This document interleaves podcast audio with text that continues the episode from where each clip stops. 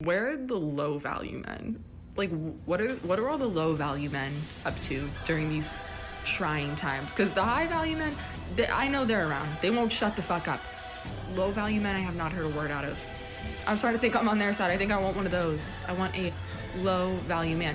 They don't make podcasts. I haven't seen one low value man make a podcast. Do they not know how to use microphones? Maybe that's a good thing. That's that's hot. All right, I haven't seen. I've never seen a man use a microphone for good. Until now, everybody buckle up. It's low value mail time with your host, Danny Polishchuk.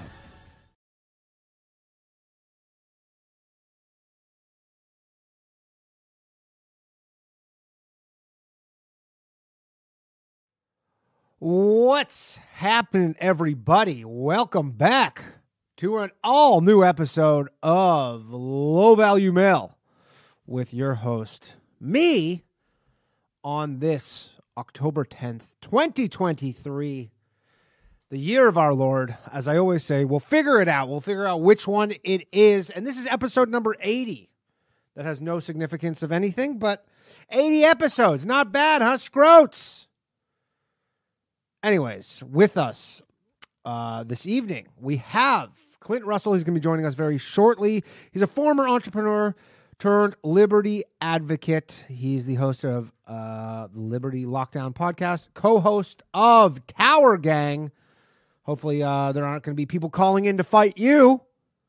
If you guys remember that from the Ryan Dawson episode. Anyways, not important. Uh, but we got, there's a lot going on right now in the world and uh, you know we, we we got some shit to talk about, and it is interesting to hear about it because obviously, you know, a uh, lot lot of war drums are getting beaten at the moment, but uh, you know, generally the libertarians are are the ones who are the the least party of war. So uh, it'll it'll be interesting to talk to him. He'll be coming up very shortly. Guys, the phone line, someone's already calling. Guys, the phone lines are not open. I don't know if you're just doing this to ding me a penny. Haven't my people been through enough? Just kidding. But, um, anyways, before we get started, before I bring Clint on, uh, please do me a favor like and subscribe, do all the things, help a brother out. A brother in humanity is what I mean. Uh, but yeah, anyways, help, help me out. Um, you know, if you're listening to this on Spotify, leave a review or on Apple, whatever. Just just do one of those things. And if you actually really want to do me a favor, even a, a, double favor, that's a silver tier favor. This is a gold tier favor. I was just watching that um that telemarketers documentary, pretty wild shit. But uh anyways, if you want to do me a gold tier favor, sign up for the gold power pack. Become a patron. Sign up uh, for five dollars a month, you get ad free audio. So if you listen to this podcast, if you're just a listener because you don't catch it live, you listen to it after the fact, and you you get those pesky ads. Who likes them? Well, for five dollars a month, you can get no ads. You can help me eventually get a fucking producer, which would be great because if you watch this show, whew, God knows I need a producer, but uh, it is not in the budget at the moment because um, this, you know, I, I, don't really make any money off of doing this at all. So, uh, and it would be appreciated. And you get also you get tons of stuff if you be a patron, but more importantly, uh, you support um support me in the show. Or if you don't have any money, that's also fine. Go tell a friend because I know there's a lot of you spurgy autistic people who watch the show who like talk radio just like me. I'm not the only person. I can't be the only person. I hope I'm not the only person. So, anyways, if you enjoy the show, you don't have any money, that's fine. Go tell one of your goddamn friends. Um, it, w- it would very much help me out and would be much appreciated. Next week on Low Value Mail. And it helps me get all these guests and stuff. helps me, just, it helps me with a lot of stuff. But, anyways, next week, Low Value Mail, we have none other than James Corbett from the Corbett Report joining us. He's only going to be on for an hour. I don't know what I'm going to do with the second hour. Uh, we'll figure that out. But he's uh, I've I've told a few people about this, and they're like, "Really?" I'm like, "Yeah." He's he lives in Japan, fellow Canadian. Um, but he'll be coming on, so that'll be uh, exciting. But we only have him for an hour. Also, tomorrow night, new episode of The Bathhouse live from the Stand Comedy Club at 10:30. The most uh, depraved call-in show. This might be the most depraved call. I don't know. Anyways, um, it's fun though. If you ever, if you've never caught an episode of The Bathhouse, it's like this, except we don't talk about anything, and uh, it's just comedians um, shooting the shit, and uh, it, it's it's a fun time. And then also rejoice because I've been away. This is the first episode in like three weeks. I was at Skankfest, got COVID like three times minimum. Uh, we got an after show. We're gonna do an after show tonight. You can. It's open to the public. The after show is for everybody, but you can only post links if you are a patron. So please consider doing that. And that's how you see all these people who have these wrenches. If you want a wrench, uh, you can become a patron or whatever. Um, all right. Oh, and one last thing. If you live anywhere near Saratoga Springs, Saratoga Springs, New York City, New York City, Saratoga Springs, New York, I'll be headlining the Comedy Works in Saratoga Springs uh, next, not this weekend, but the weekend after that, 20th, 21st, something like that. Those three shows, Friday, Saturday. If you live near there, I was just there like four months ago, but I'm coming back. If you came to see me then, uh, don't come now. But if you didn't, if you missed me, hell yeah, come on back. I mean, you can come back. I got lots of new jokes, but I got some jokes that are the same. So if you don't care about that stuff, if you do stuff like going to, uh, you know, whatever, whatchamacallit, uh, Skankfest, because some people at Skankfest didn't realize, people, I don't know if, I don't know, not to get too inside because we want to start the show, but at Skankfest, there were so many comedy shows, and people were like, a lot of the comedians were complaining where they're like, there needs to be a sign up being like, you're going to see the same jokes. You can't just expect us to just be cranking out jokes at that clip. But, anyways, I am done talking shit without uh, further ado. Let's uh, bring on the man of the hour. See, if I had a producer, I wouldn't be uh, currently fumbling around in um, this thing. Oh, oh, Clint, how you doing? Almost there, and there I am. All right, welcome to the show, Clint Russell. How you doing, man? You hear me? Yeah, I can hear you, Danny. What's going on? Excellent. You sound buttery, man. I don't know what Yeah, that that's- set. I don't know what that that setup you got there, but? I'm just I'm just born with these pipes, homie. dude, you got a that you got a that's a buttery voice you got right there. How you doing, man? I'm good. I'm good. I uh, I forgot to mention uh, for my bio, I also recently started co-hosting a show with Luke Rutkowski. Oh, He's, nice. uh, oh, I love yeah. Luke. Luke's the man. I uh, yeah, just- he's he's of of James Corbett kind of fame uh, level in my opinion. So it's yeah, it's very yeah. cool. We've yeah, yeah. No, I'm gonna. I, Luke is on my uh my list. He, he's gonna be coming on the show for sure. Um, I was Beautiful. Just, I was just in Miami hanging out with him. Not like just in Miami, but I was in Miami. You, yeah, you live there now, right? yeah yeah So I'm you, in so you're, you're North one of North the, Miami. Did you live there? Did you move? How recently did you move there? 21. Oh, Uh, okay. I'm born and born and raised San Diego. I'm uh I call myself a California Gavin Newsom refugee. You know. Yeah, yeah. Well, there's a lot of you out there. You, There you're, are. You're not. Um, you're not uh, rare in that regard. So you just basically what COVID just essentially Yeah. COVID happened, and then you were like, "Fuck this." Yeah. So so just a brief recap for Yeah, give a give a little for people who don't know who you are. Uh, I'm sure, right. I'm sure uh, Ryan Dawson will be calling in shortly to fight you, but um, until until that happens, Well, you'll get a kick out of this too.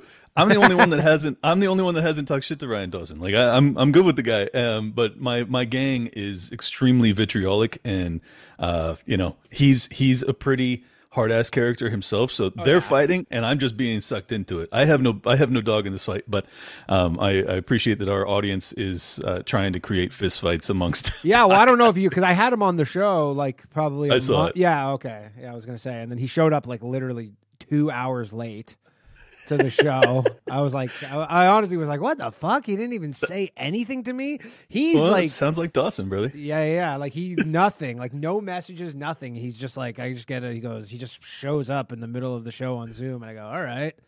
Um, and then all your boys were calling in to fight him. What exactly happened? We we might as well clear that up. What happened between you guys? Uh, you, from what I understand, because he's obviously banned from like everything.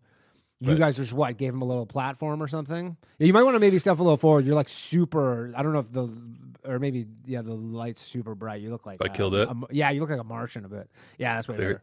Yeah, right. there you go. There you go. Um, but yeah, basically, what you guys just let him come on your show, and then he turned on you, or how does that work? Well, so yeah, he was he was banned from everywhere. Um, he, I mean, he goes very hard against the the state of Israel. Um, and I had him on Liberty Lockdown like I don't even know two years ago.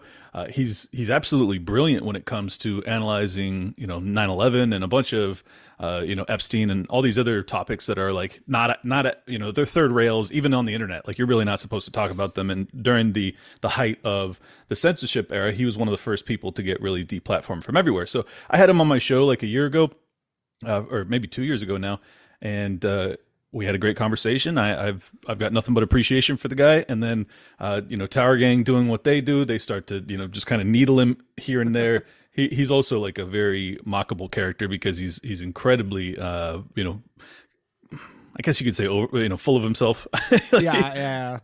He really, I mean, he really, it's the first. Uh, that was he was episode. I want to say seventy eight.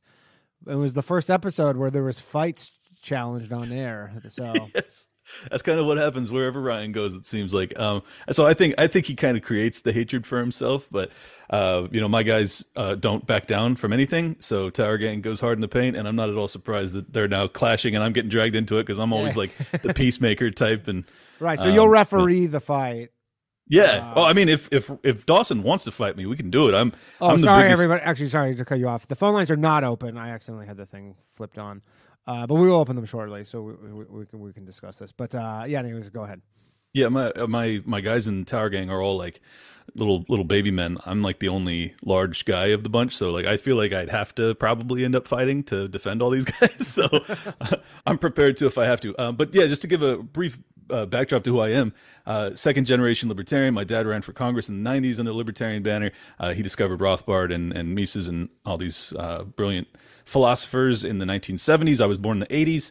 Um, and then uh, I grew up, you know, kind of in the post 9 11 era, uh, became very, very red pilled as to kind of how our, our state works against us, um, unfortunately. And then when the COVID era happened, I, I well, I, I, became a, a, I started a mortgage company in like 2000, I think it was 12. Um, was very successful, brokered a couple hundred million dollars in private private money loans, and uh, and then 2020 happened, the lockdowns happened. As a fiduciary for my investors, I can no longer deploy their capital in a in a you know prudent fashion or a safe fashion. So I, I shut down my company. I started my podcast, Liberty Lockdown, and I railed against the government.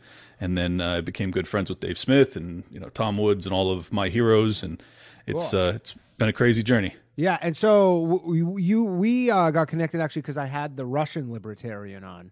That's how yeah, we that's initially right. right. I had Mikhail Svetov on, and I think you had I don't know if you how much you remember, but because you're basically like Russian libertarianism and American libertarianism are you were like there's there's he's like they're pretty similar, but I remember you were you said that they're like I don't know if you remember yeah. much because this is a while ago, but uh, I just yeah, you like, yeah, I, I, I I loved the interview, but I cannot remember what he said that I strongly disagreed with. But there was some things that I yeah, really, really. But he said because I remember him saying like it was similar to that. uh like there was they had a similar fracture because I guess the Libertarian Party in right. America had like a he's like we had the exact same thing where we had this kind of like similar uh fracturing or whatever. And so anyways though th- that's uh that's not important. That that's uh just kind of how we connected. So you um you're you're a member of the Mises caucus I guess. Yeah, and, and we, we've had uh, I think you're I want I want to say you're maybe this second third libertarian we've had on now. You had you had on Kauffman too, right?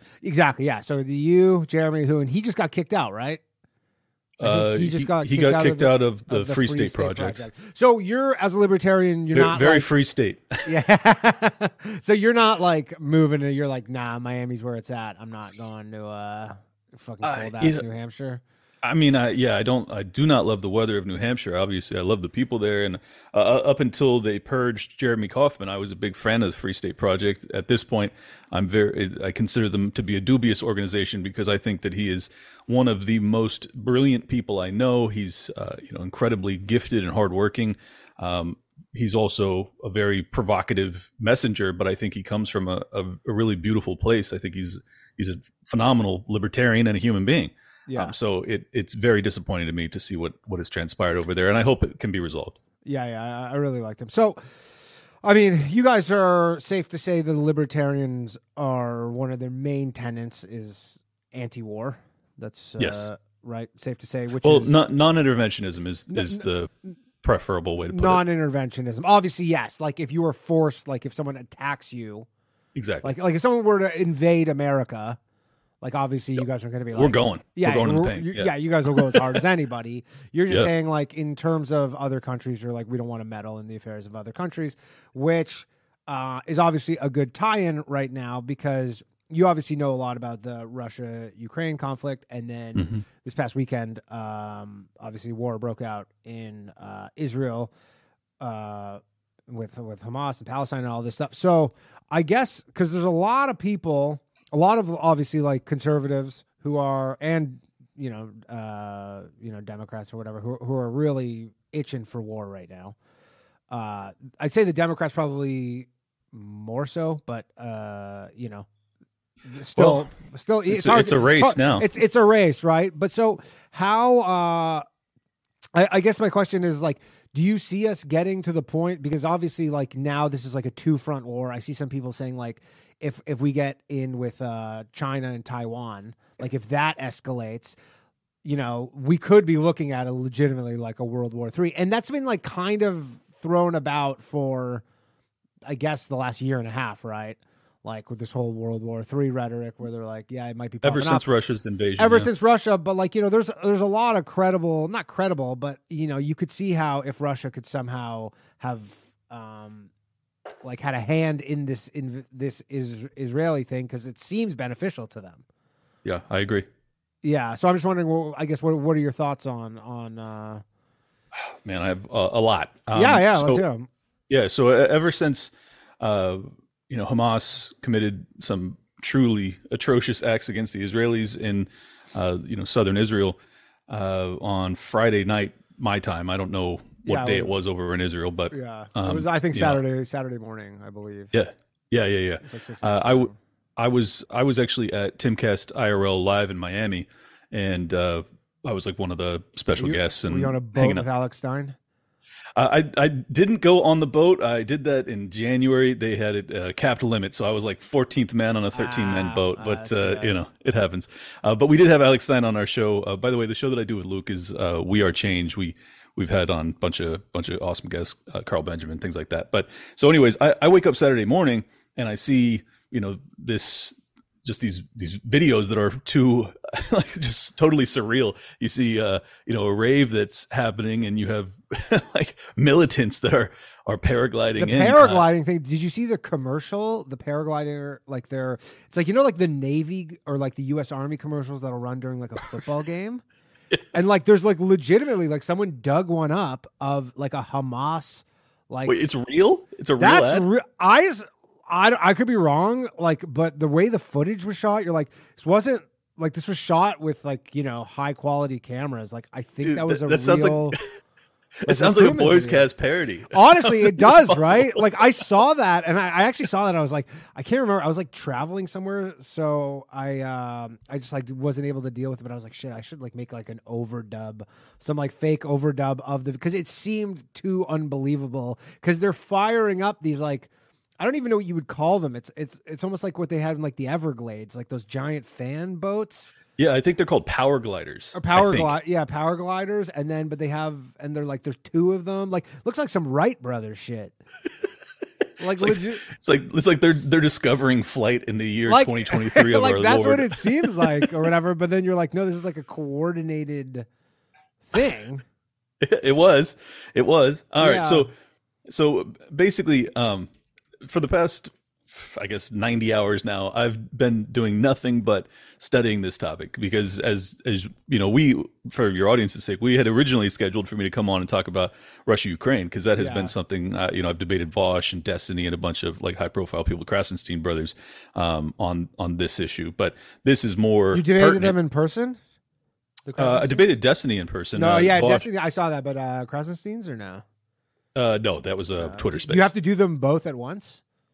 Uh, well, well, that was actually on the Russia collusion uh, and uh, and Joe Biden's corruption narrative. I did that with Dave Smith against the Krassenstein. So, so it was oh, two on two. Oh, was that the one that like didn't get recorded? Was that the thing where like afterwards and people were like, "Sorry, we didn't record that."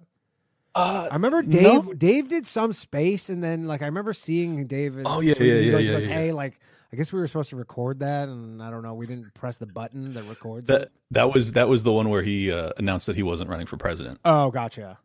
Yeah, uh, but no, the the Krassenstein one. If people want to check it out, uh, Dave Smith and I took on the Krassensteins uh, with Josie, the redheaded libertarian, on her Twitter Spaces. It's on Liberty Lockdown on the RSS feed because it's audio only. Um, so if anybody wants to check it out, it's it's a fun one. Uh, those guys are completely full of shit. It's hysterical. uh, by the way, I saw you got demonetized today. So is it okay if I'm somewhat profane or no? Yeah, yeah, you can do whatever you want. So the, the, I've had a weird like weekend. I basically got kicked off of Instagram uh two days ago for uh, I made a joke about uh which I thought was a clever joke personally. Everybody was calling, they were like, oh, this is Israel's 9-11. Essentially my joke was like that's what I call the first one. And That was then- a fucking great joke. yeah, I thought that was a good joke. I'm like, it's just a joke. And then I posted it on Instagram. And then I like logged into Instagram the next morning and I'm just like, they're like, your account's suspended. It's like 12 year old account, Instagram account. I'm like, I couldn't believe it. And then I appealed it, lost, and then I got it back. But, but then, anyways, I have, because I've, on this page, this is like the podcast YouTube. So this is monetized. You can still say whatever, though. I don't really care. But Okay. uh, like you know, obviously w- within reason. But my main like comedy YouTube account, which where this show used to be on until I got uh, a strike for like literally nothing three months ago. But what actually happened is I got a defamation notice from the World Economic Forum for a video I did, or for an You're kidding me. No, I actually got a definite defamation notice on via YouTube from the World Economic Forum saying that the episode, you know that guy Johnny Vedmore? You know who he is? He's like Whitney Webb's former uh I know Whitney. they- I don't know. Anyways, it was like her ex, her ex, like baby daddy or whatever. But he's like, he knows lots of shit. I know they're like have some whatever issues now, but he came on. We were talking all about Klaus Schwab, and then I get this defamation notice, and but they're like the only thing is that it's just not available in five countries. That was the only like penalty was to go like five European countries you can't view this episode, and then five days later I posted some short on my YouTube page and I get a strike, and then I appeal it, like, and it was for like terrorism or some shit. I lose. Anyways, demonetized. Then I my strike went away after three months, remonetized, and then I just like went to look at it today, and it was just gone again. Damn, dude. So, I don't well, know. So, Anyways. so, But it's, anyways. so you're, you're, you're in good graces for now. All right. Yeah, well, then yeah. I'll, I'll keep it somewhat safe. Um, yeah. So I, I basically, I, I've spent the past, you know, four or five days, whatever it is now, um, just deep diving this issue because I, I, as a libertarian and as a non-interventionist, I want to be able to speak on this somewhat intelligently. So I've just been researching it constantly, trying to figure out what's happened. Obviously, I had some, And you're vague- also from the country that is the most interventionist. I would say. Is that safe to say? That there's no country that intervenes more than. oh, it's not even States? close. Yeah, and I mean, granted, they do, does America technically have the largest military? Yeah, by many magnitudes. but I- not, well, not in, but terms, not, not in terms of troops. not, in, in terms of troops, right? But in Yeah. terms of like firepower, like how do they Yeah, how do they budget. budget? Like Yeah, in bu- terms of budget. it's just like far and away the biggest. I think it's like we have the same budget for our military as the five biggest other nations combined. Wow. I believe. Yeah, so it ain't close. yeah, Uh, it's we not, spend it's not close, but not the same amount of troops, but budget. So, anyways, yeah. So, I guess th- that is kind of the the uh, in why they're constantly intervening. But anyways, go ahead. Sorry, sorry, I cut you off. Yeah, no, I, I was so I've just been studying this nonstop and trying to figure it out. And basically, what I've concluded is that it's incredibly fucking complicated, man. Like it's so so complicated what's transpired as to like who has uh, the rightful claim to Palestine, and like it's it, it basically the the history of it kind of begins in 1947, and then it it spans all the way up until today. I mean, uh, that's just, of- uh, but it, like it starts in 1947, I guess, almost in this context. But it's even still, Oh, yeah. like no, it goes uh, for thousands. of like people are like, yeah, it's like they've been dueling it out for thousands of years. Yeah, well, when I when I start talking about it, people are like, "No, no, no, you have it all wrong." It's like the Canaanites, and they start, you know, they start bringing Well, up. the all these old problem is, is that a lot of people with like you know, in terms of like indigenous, because you know the argument here is indigenous rights essentially, and you go, well, like, what's the point? Like, where's the starting point? I guess because in America they don't say like, oh, it was when you know the United States became a country, or like it's just it's they were there first. I don't know. right. I guess. Well, so, I think- anyways, it's, it seems like somewhat uh, wishy washy in that regard. It, it is. It's very wishy washy. Uh, I mean, so basically, uh, the reason I'm giving this preface is because I want your audience to know. You know, I'm I'm kind of learning along with you guys as to what the reality of the situation is. But I can say definitively, it is not as simple as people are being told it is. You know, they're not. It is not as simple as Israel good, Palestine bad, or Palestinians bad. Um, Hamas, I think, is clearly a you know a, a terrorist kind of militia.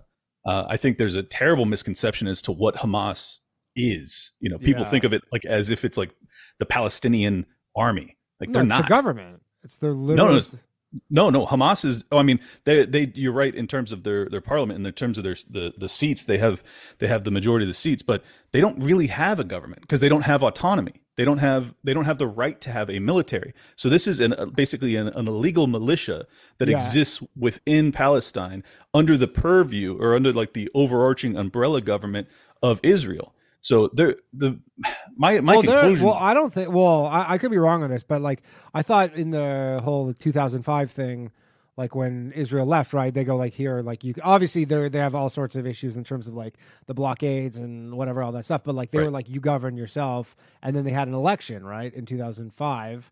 they did, Uh, but and they but they still they still they still keep the i mean if if you say you can have an election but you can't have an open economy an open border open uh, you know transfer of people wherever you want to go they have two exits uh, you know in and out one that goes into egypt and one that goes into israel Yeah. it's like it's like are, can you really say that they have any sort like to to me I mean, they're blo- yeah, they're blocked looks like on. yeah, that's the thing. They're blocked on both sides. Like it's not. yeah even, to to me it looks like an apartheid you know Yeah. like that's that's the vibe it gives me and and i know people you know will get upset for me for saying that but that's I mean, what it looks that, like and that is the, like you know, I'm uh, probably, uh, I, I definitely like think that it's you know unfortunate, definitely what's what's going on there. Like it's it's such a tough position, but yeah yeah, I don't is. know. It's And- I, and, I've well, said this forever. Like it's one of those things. I don't ever see this getting resolved.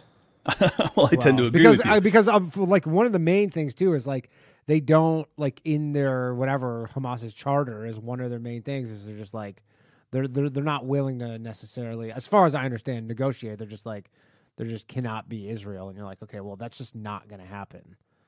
Well that that's their perspective. And and it's um you know it's a supremacist one. But but really the the current leadership of israel has kind of that same mentality towards towards the palestinians themselves. So it's like you have these two intractable forces that both kind of have this supremacy and total annihilation of your enemy type of worldview. Now i'm not saying all of the israelis feel this way. There's many people in israel that don't feel this way. There's also palestinians that live within israel um, and coexist fine. So it, it's uh it's more the government that I that I have a critique for than it is you know Israeli. yeah yeah I mean for sure. It's like you know there's so many people who uh their govern you know have shitty governments they're like it has I don't you know yeah, I, I'm one of them. yeah exactly I live yeah, in America. exactly exactly But but but there's this tendency if you critique Israel, people take it as if you're critiquing Judaism, and like that's not what I- that's not what I'm doing. So I just Yeah, want to make yeah, that clear. for sure, for sure. I, yeah, yeah, Um, that's understandable. But Um, the the I- I- uh, oh, sorry, so go ahead. here's one yeah just real quick the, the one the interesting thing though that I that I have you know kind of figured out about this is that it was um it was the I think it was the Fatah party um uh, which was like the the spin-off of the old PLO which is the Palestinian Liber, uh, Liberation Organization uh, under Arafat. They they looked as if they would probably uh, you know take that election that you were just talking about in 06 um, but what's fascinating about it is that it was actually Mossad that is now proven to have, have been funding uh, Hamas to assist them not just in their creation but in, in in taking parliament and then on the flip side of that it was like the US and Israel at the last second they tried to flip it and tried to go the other direction and then they basically just concluded well you know what we don't have to go along with the two state solution if if in the international worldview they're led by Hamas, which is this terrorist organization. Why would they ever get sort of you know international uh, recognition?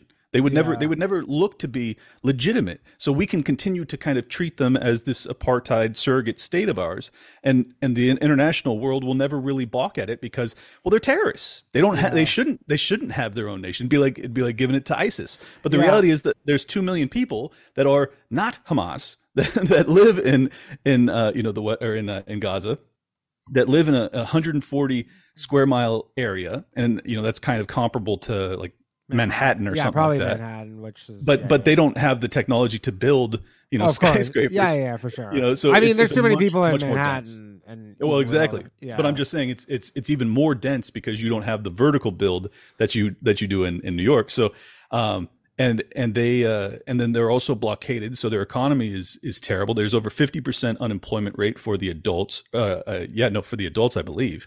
Um, and their economy is just horrifically bad. I mean, I'm not I'm not trying to take all personal responsibility away. Like they they ought to be doing better for themselves if they can too. Uh, but it, it, definitely, given that you have a blockade put on them, uh, a lot of people have been saying, well, well, Clint, you don't believe in in foreign aid, so how can you demand or how can you call it a war crime for Israel to to withhold uh, you know food and water and electricity and uh, you know rations from the from the Palestinians in Gaza after this attack? And the reason is because it's essentially a penal colony like they, they don't have a functioning economy because of the treatment that they've been receiving with this blockade over the 15 years. So it's like, how can you how can you just rip it away because these bastards in Hamas committed this terrible act, but you have two million people that yes, some of them support Hamas, but a huge percentage of them well, don't. I, I, believe it is right now. It's pretty 50-50. It is like, but you got to you got to keep in mind, man. It's it's a mil a million of the two million are children. Yeah, yeah. Well, that's what so, I always so said. How can like, how can we say that they the majority yeah, yeah. of them support Hamas? They're kids. Well, that that's the crazy thing is you're like if you have to assume that a lot of these people who are freedom because I heard someone say which I thought was a good point where you're like if Americans lived like if Americans were in a similar position as the Palestinians, you're like they'd probably be doing something similar, right? Yeah. Like you know. Unfortunately, yes. I, like unfortunately, like my, my opinion is that they just have a terrible government who does not really have their best interests at heart, and well, the, and the, are not and are not really like good faith negotiators. In the in the that, polling in 06, the, it looked as if Hamas was going to lose, but the, they wanted the Palestinian people were so abused by their own government at the time. They went for these kind of like like zealots because they, they yeah. wanted to purge they wanted to purge the corruption they didn't necessarily want to be yeah, ran that, by that terrorists. They, they, just wanted to purge the corruption. And no, it did not work. What a shocker. And then on top of this, you add in the the other layer that that really Hamas and and you know the government of of the Palestinians currently is a proxy for Iran. Um, so but then you know Israel is kind of our proxy. We're kind of their proxy. Uh, we we com- we commit heinous acts to all of their neighbors, all of these other Muslim nations. Israel is tremendously outnumbered because they have all these other nations, the Arab nations that are like they don't view them very kindly. Some of them have you know really genocidal perspectives towards the Israelis. Yeah. Um, so it's like I, I, I sympathize with all sides in this, and that that makes me everybody's enemy. You know, yeah. that makes me like everybody hates me when I talk about this, but I'm just telling you guys the truth. You know. Yeah. I mean, I mean, I am fairly sympathetic. Like you know, I I I am fairly sympathetic to the Palestinian cause, just just in or not just in the sense that you're like you have said this this government that's kind of you know not operating on the best interest because you know I'm sure they've had multiple options to have some sort of deal. They just kind of don't want to take it, or at least the deal that's given to them. Well, we'll see. That's another misconception. Is like they supposedly, uh, you know, if you talk to the Israelis, they will say, or the Israeli leader, leadership, they will say that they offered you know this two state solution in the year 2000 to Arafat, and he he denied it. But then there's a uh, autobiography. I forget who it was, but it was like a State Department representative in America who says the Israelis never gave them an offer. it didn't happen. Yeah. So I don't know what to believe. You know. Yeah. It, yeah. Yeah. From I, from, from I, my, mean, I yeah, it's hard to say. I think they probably have there's something available to them, but the problem is they're they're contesting like the also the city of Jerusalem, which is like such a contested area because they essentially just all would like it. Well, right. Own, they all like it for their own. So I want to I want to actually talk about. We're gonna open the phone lines very shortly, but um, so I want to talk about like the the Russia tie in here because I I, I think you kind of are like w- well versed on, on that um big time as well. So do, do you see like any potential here that this is uh like any sort of coordinated coordinated like effort by Russia, like any sort of involvement?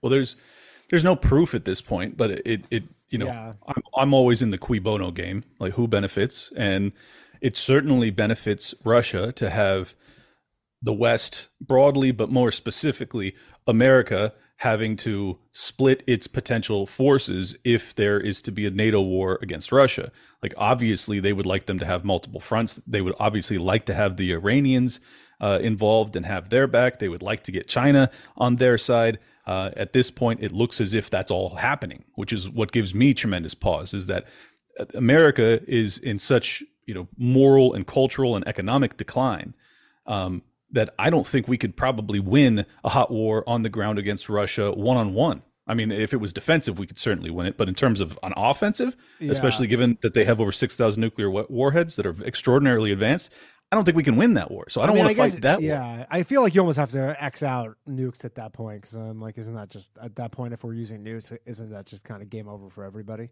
Well, it is, but that's the problem is that if Putin believes that his back is against the wall and he's going to die anyways, well, then then truly cataclysmic things can transpire uh, potentially. And on top of that, it it's like once you have the order that's put in place that if you see a nuke fired, that we fire all of ours because that's kind of that's always been the the mutually assured distur- uh, you know destruction deterrent uh, protocol. Well, who's to say that there isn't a, an accidental you know a misread of the radar like that that's we almost had that happen in the 1980s right. we almost all died like yeah, it was yeah. very very close so i'm i'm very nervous about the fact that we continue to um, you know just give basically a blank check as well as uh, training and arming to the to the Ukrainians and so the the reason that I think that there's a lot of similarity similarities in these two fronts is that there's a lot of genuine grievance on both sides and and this is again why I get in trouble and everybody hates me on this topic too. But I'm, again, I'm just telling you the truth. Um, in Ukraine, you know, there's I'm sure you're familiar, but there was a civil war in the Donbass region for eight years, and yeah. and that that was a predominantly Russian speaking area. So there was like there was a, a an imperative an imperative or a, a, moral justification for Russia to intervene on behalf of kind of their their people. Um, at least that's their that's their pitch on it. Yeah, I mean There's the people there were like we're Russian. Yeah, essentially. Yeah. I mean, my well, family, and, like my family's technically from Ukraine, but they're like we're Russian. They're like they're exactly they're literally that. Like, yeah. Uh, oh, so you're telling me that's not Russian propaganda when they say that, huh? no. I mean, yeah. I mean, and, I didn't even know until my grand. I was asking my grandmother about Crimea. Like when they, remember when they first annexed Crimea, yep. and then my grandmother's like, "Yeah, they're all Russian though." Like all those people right. who they're like annexing, who you're being told like they don't want to be annexed. They're like they do want to be annexed.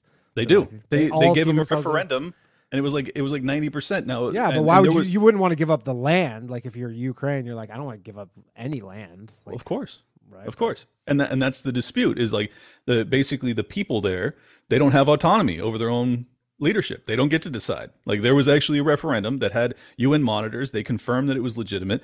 I believe that it was legitimate. Whether or not it was manipulated to some extent, I'm sure it was. But I mean, it was far and wide. They wanted to be added into Russia. They yeah. wanted it. So, um, and, and just to prove the case that it's also legitimate on the ground, it was it was bloodless. It's called a coup de main. Uh, you know, in 2014 when they when they took Crimea, there was like I mean, there's some reports that say there was four people that died. Some people say there was no one that died. Um, so it, it's it's quite clear to me that Ukraine didn't have um, kind of a uh, like yeah. moral moral support from the people there to prevent Russia from taking it. So they did. Right. And uh, and, okay. and now, oh sorry, oh, I was ahead. oh actually I was we we got a call. Do you want to take a call or do you want to? Of, of, course, yeah. Okay, uh, one moment please while I take the first call of the night. Phones are open, everybody. By the way, hello, thanks for calling Low Value Mail. Who am I speaking with? Uh, this is uh, Devil. Hey, one moment please while I patch you through. And you, I believe you are on. Can you hear him? Quick, can you hear him? No, I can't. I can hear you. Yeah, I can hear you. Can oh, you yeah, hear yeah. me? I hear. Go. All right, you are on. Oh, sorry. One moment, please. I I screwed no, I, Yeah, go ahead. No, I, I got a question. What do you think of the Samson option? Yeah, go, go you know about the Samson option? Have you heard? That, that, have that's heard where what the they just option? isn't that where they like blow Israel blows up the whole like world essentially. Everything, everything, the whole thing. Doesn't matter. No, there's nothing. There's nothing. You you allow yourselves to just you're carte blanche. You're killing everybody, and it, that that's not right. That's not right. I don't care where you're at. I agree. It's not right. I'm an American. I'm an American. I believe in America. I believe in Israel. But like there, there's there's limits to everybody's power, and and Israel is no exception here. So I, I I worry that Oops. what they've done is set a precedent. Yeah. I worry. I worry that they're setting precedent for for global conflict. Yeah, I don't I, do, like. I've heard the Samson option thing. Do we know that that's for sure? Sorry, everybody. I'm just resizing this whole thing. If everybody's watching, they're probably like, "What the fuck is going on?" Um, is there? No, I do- we, I do do not. we do we know for a fact that that's actually true? The Samson option thing. I've heard it. I've heard it I have too. brought up. I've never, like, I've never It's seen it other than what's that? You you can look it up on the Wikipedia. You can look it up everywhere. Come on. The, well, Come on. The, the Samson option you can look up on Wikipedia. I can't tell if this person's doing a bit, like a voice on me right here.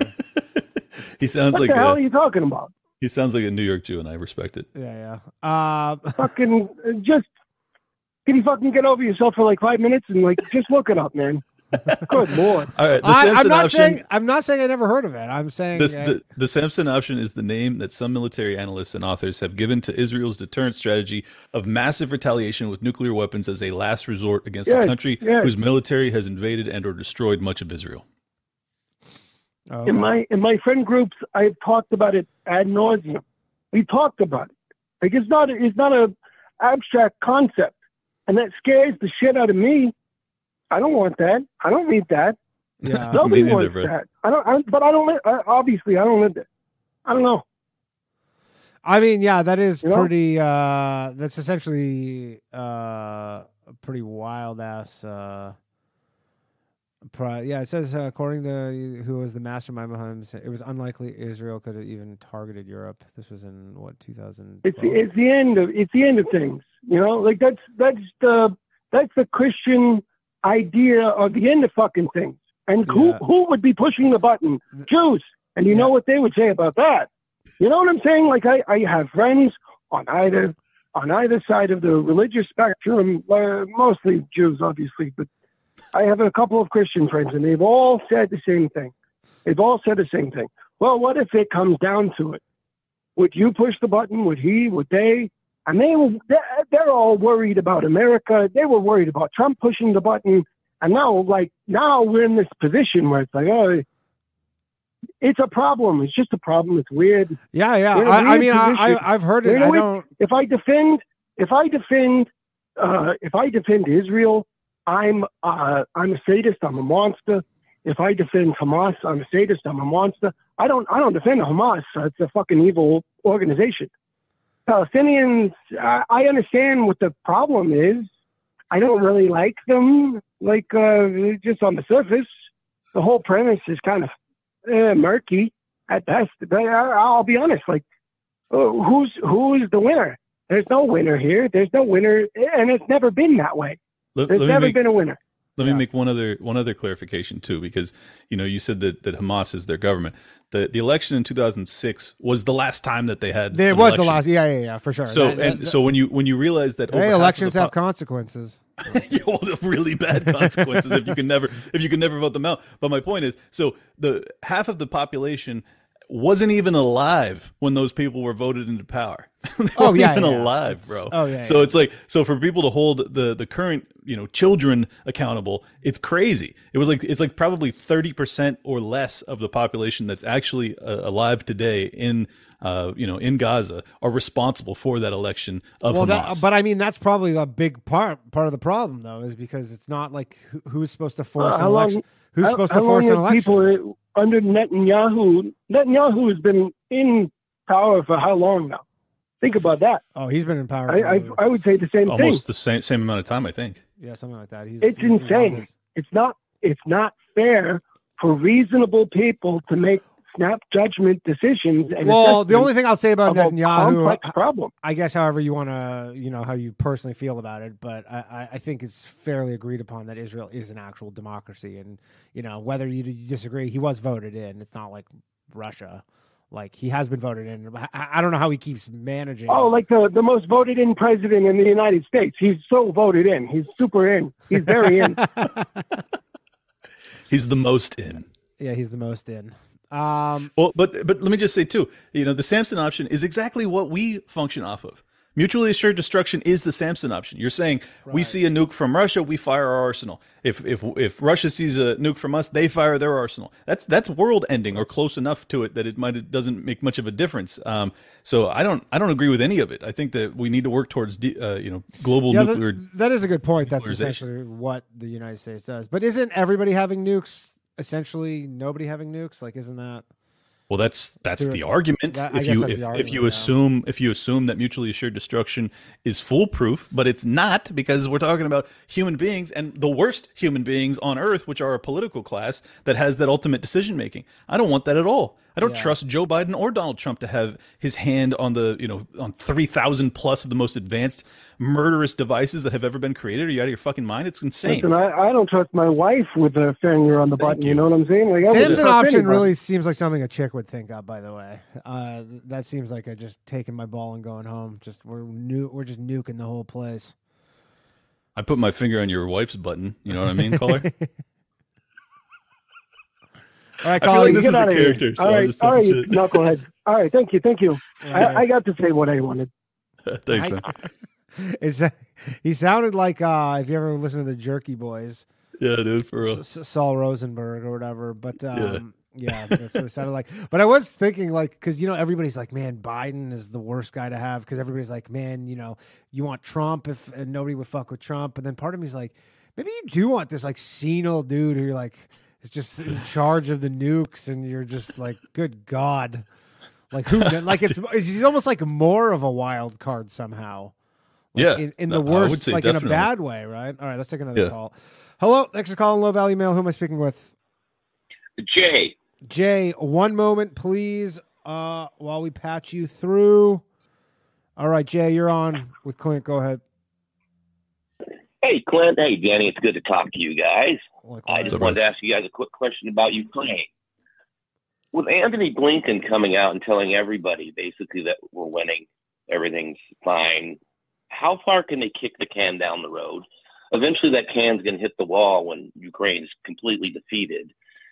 Um, how far can they do this, or when are they? When are they? How how how, how long can they keep on lying like this? I guess. Yeah, I don't even know where where do we stand currently with the Russia Ukraine conflict. Like, do we have a consensus of who's winning, who's losing? Well, I- I mean, it depends on on what you think, uh, you know, Russia's goals are.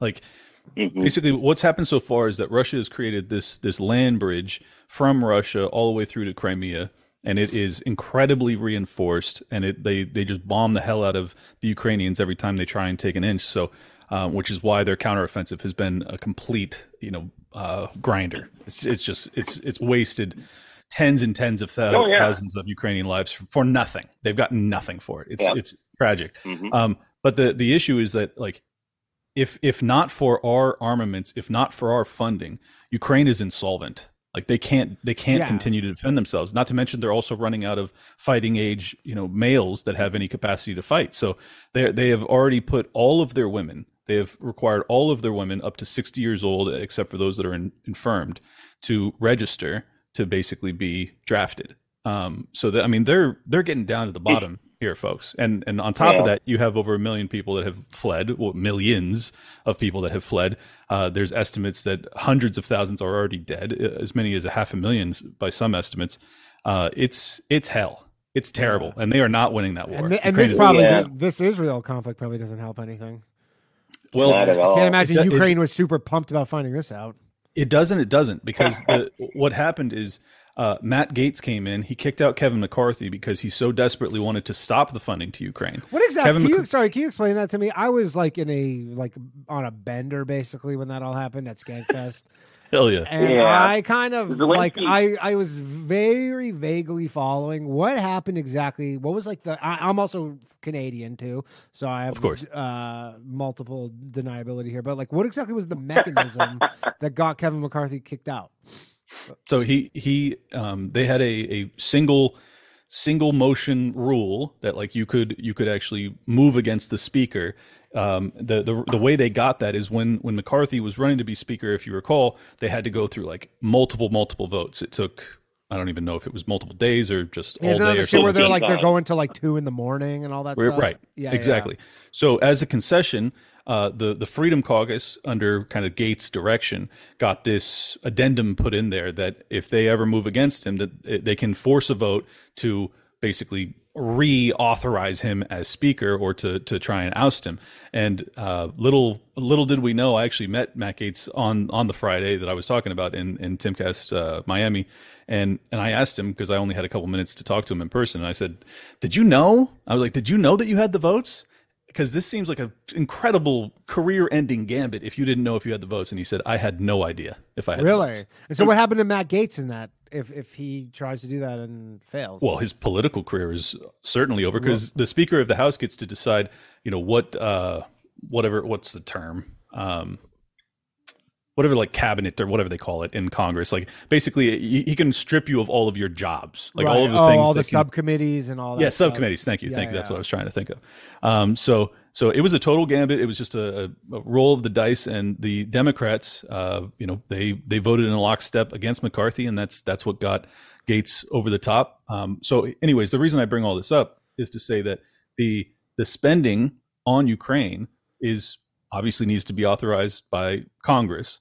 Uh, so now that McCarthy's out, the, the whole reason they got McCarthy out is because McCarthy had promised to break up the spending bills into single standalone votings voting bills. Like they got to actually pick each voting bill as opposed to these stupid on, omnibus multi-trillion dollar boondoggles. Um, and because of that, now you have this this period where Congress it, it looks as if they probably if they put it into single spending bills, you probably can't get further authorization for Ukraine because there's enough congressional uh, people on the GOP side that will not vote for it. So I think this actually benefits Zelensky because in this current congressional uh, paradigm, under this current you know kind of dysfunctional leadership period, there's a real chance that the only way that they can get this voted through is if they pair it with funding for Israel simultaneously with funding for Ukraine. So this could be to Zelensky's benefit, um, unfortunately. Oh, interesting. Well, it, it, it- Go can. I say one more thing? yeah. Sure. I'm sorry, Dan. No, I it's I, I- just wonder if Zelensky's like you know the side chick now because it, won't Israel be getting all the money now or something like that, and he's kind of left out there. We've given him all our ammunition. I mean, and- they're still like they, I they can't just ignore him because you want like I don't know if they're Yeah. probably thinking from like a sunk cost perspective, but also they're like there's still some strategic benefit. The problem is is you know America only has I mean they're testing whether they have infinite resources, Yeah. but they don't. But But they're te- they're really like they're really testing themselves. We're gonna find out. We're gonna find out if modern monetary theory works, and we're gonna just all go bankrupt if it doesn't. Very fun yeah, times. Yeah, yeah. Like I saw uh interview today with uh Paul Tudor Jones, if you know who he is. He's like a really famous investor and he was just Yep. like he's like this is basically the worst combination because it's essentially like the worst financial standpoint that the United States has ever been in and now they're like potentially going to be spreading themselves out even thinner. This is how empires end, folks. like not to put it too bluntly, but if you're 33 trillion dollars in debt and you have social discord, you have people that can't decide if they're you know male or female, and and whether or not they should uh, even be able to compete in sports with one another. I mean, it's crazy how dysfunctional we are. Um, I and mean then, the cra- and you know what no the crazy thing is is your that number you just quoted was from like last week and it's at Right. like 34 now. Yeah, it's like uh, did it hit 34 today? It's like I- I- close, but I'm like yeah, it's, it's like 33.8. Yeah. yeah, or something. I mean, we're, whatever, we're, you're like we're, you're we're quoting, on pace to we're on pace to put on a trillion dollars a month. yeah, but you're like you're literally quoting like a number from like a week ago, right. and it's like you're, and we've already like just tacked on and like, but what was it? What was the number before COVID started? It was like seven or something, No, no, no, no, no. It was or, uh, or, or it was higher. 20, 25, I oh, think. I thought it was. Oh, okay, so I, I stand corrected then. I thought it was like, I, th- I thought they've really, really uh, amped it up in the last like four or five years. Yeah, no, we. I mean, we did. We basically put on seven trillion uh, in debt. I, I believe is the figure, um, which is horrific. Uh, Keep in mind, it took us in American history. It took 250 years before we ever accumulated one trillion dollars of debt, and now, now, and, and now in my lifetime, we've racked that to 33. So uh, it's becoming exponential at this point. And when you see exponential debt, this is my expertise because I was a mortgage uh, broker. Like once you see exponential debt, uh, you're done. That's that's the end of the game. That's that's insolvency. That's bankruptcy. That's or it's on the flip side, it's hyperinflation.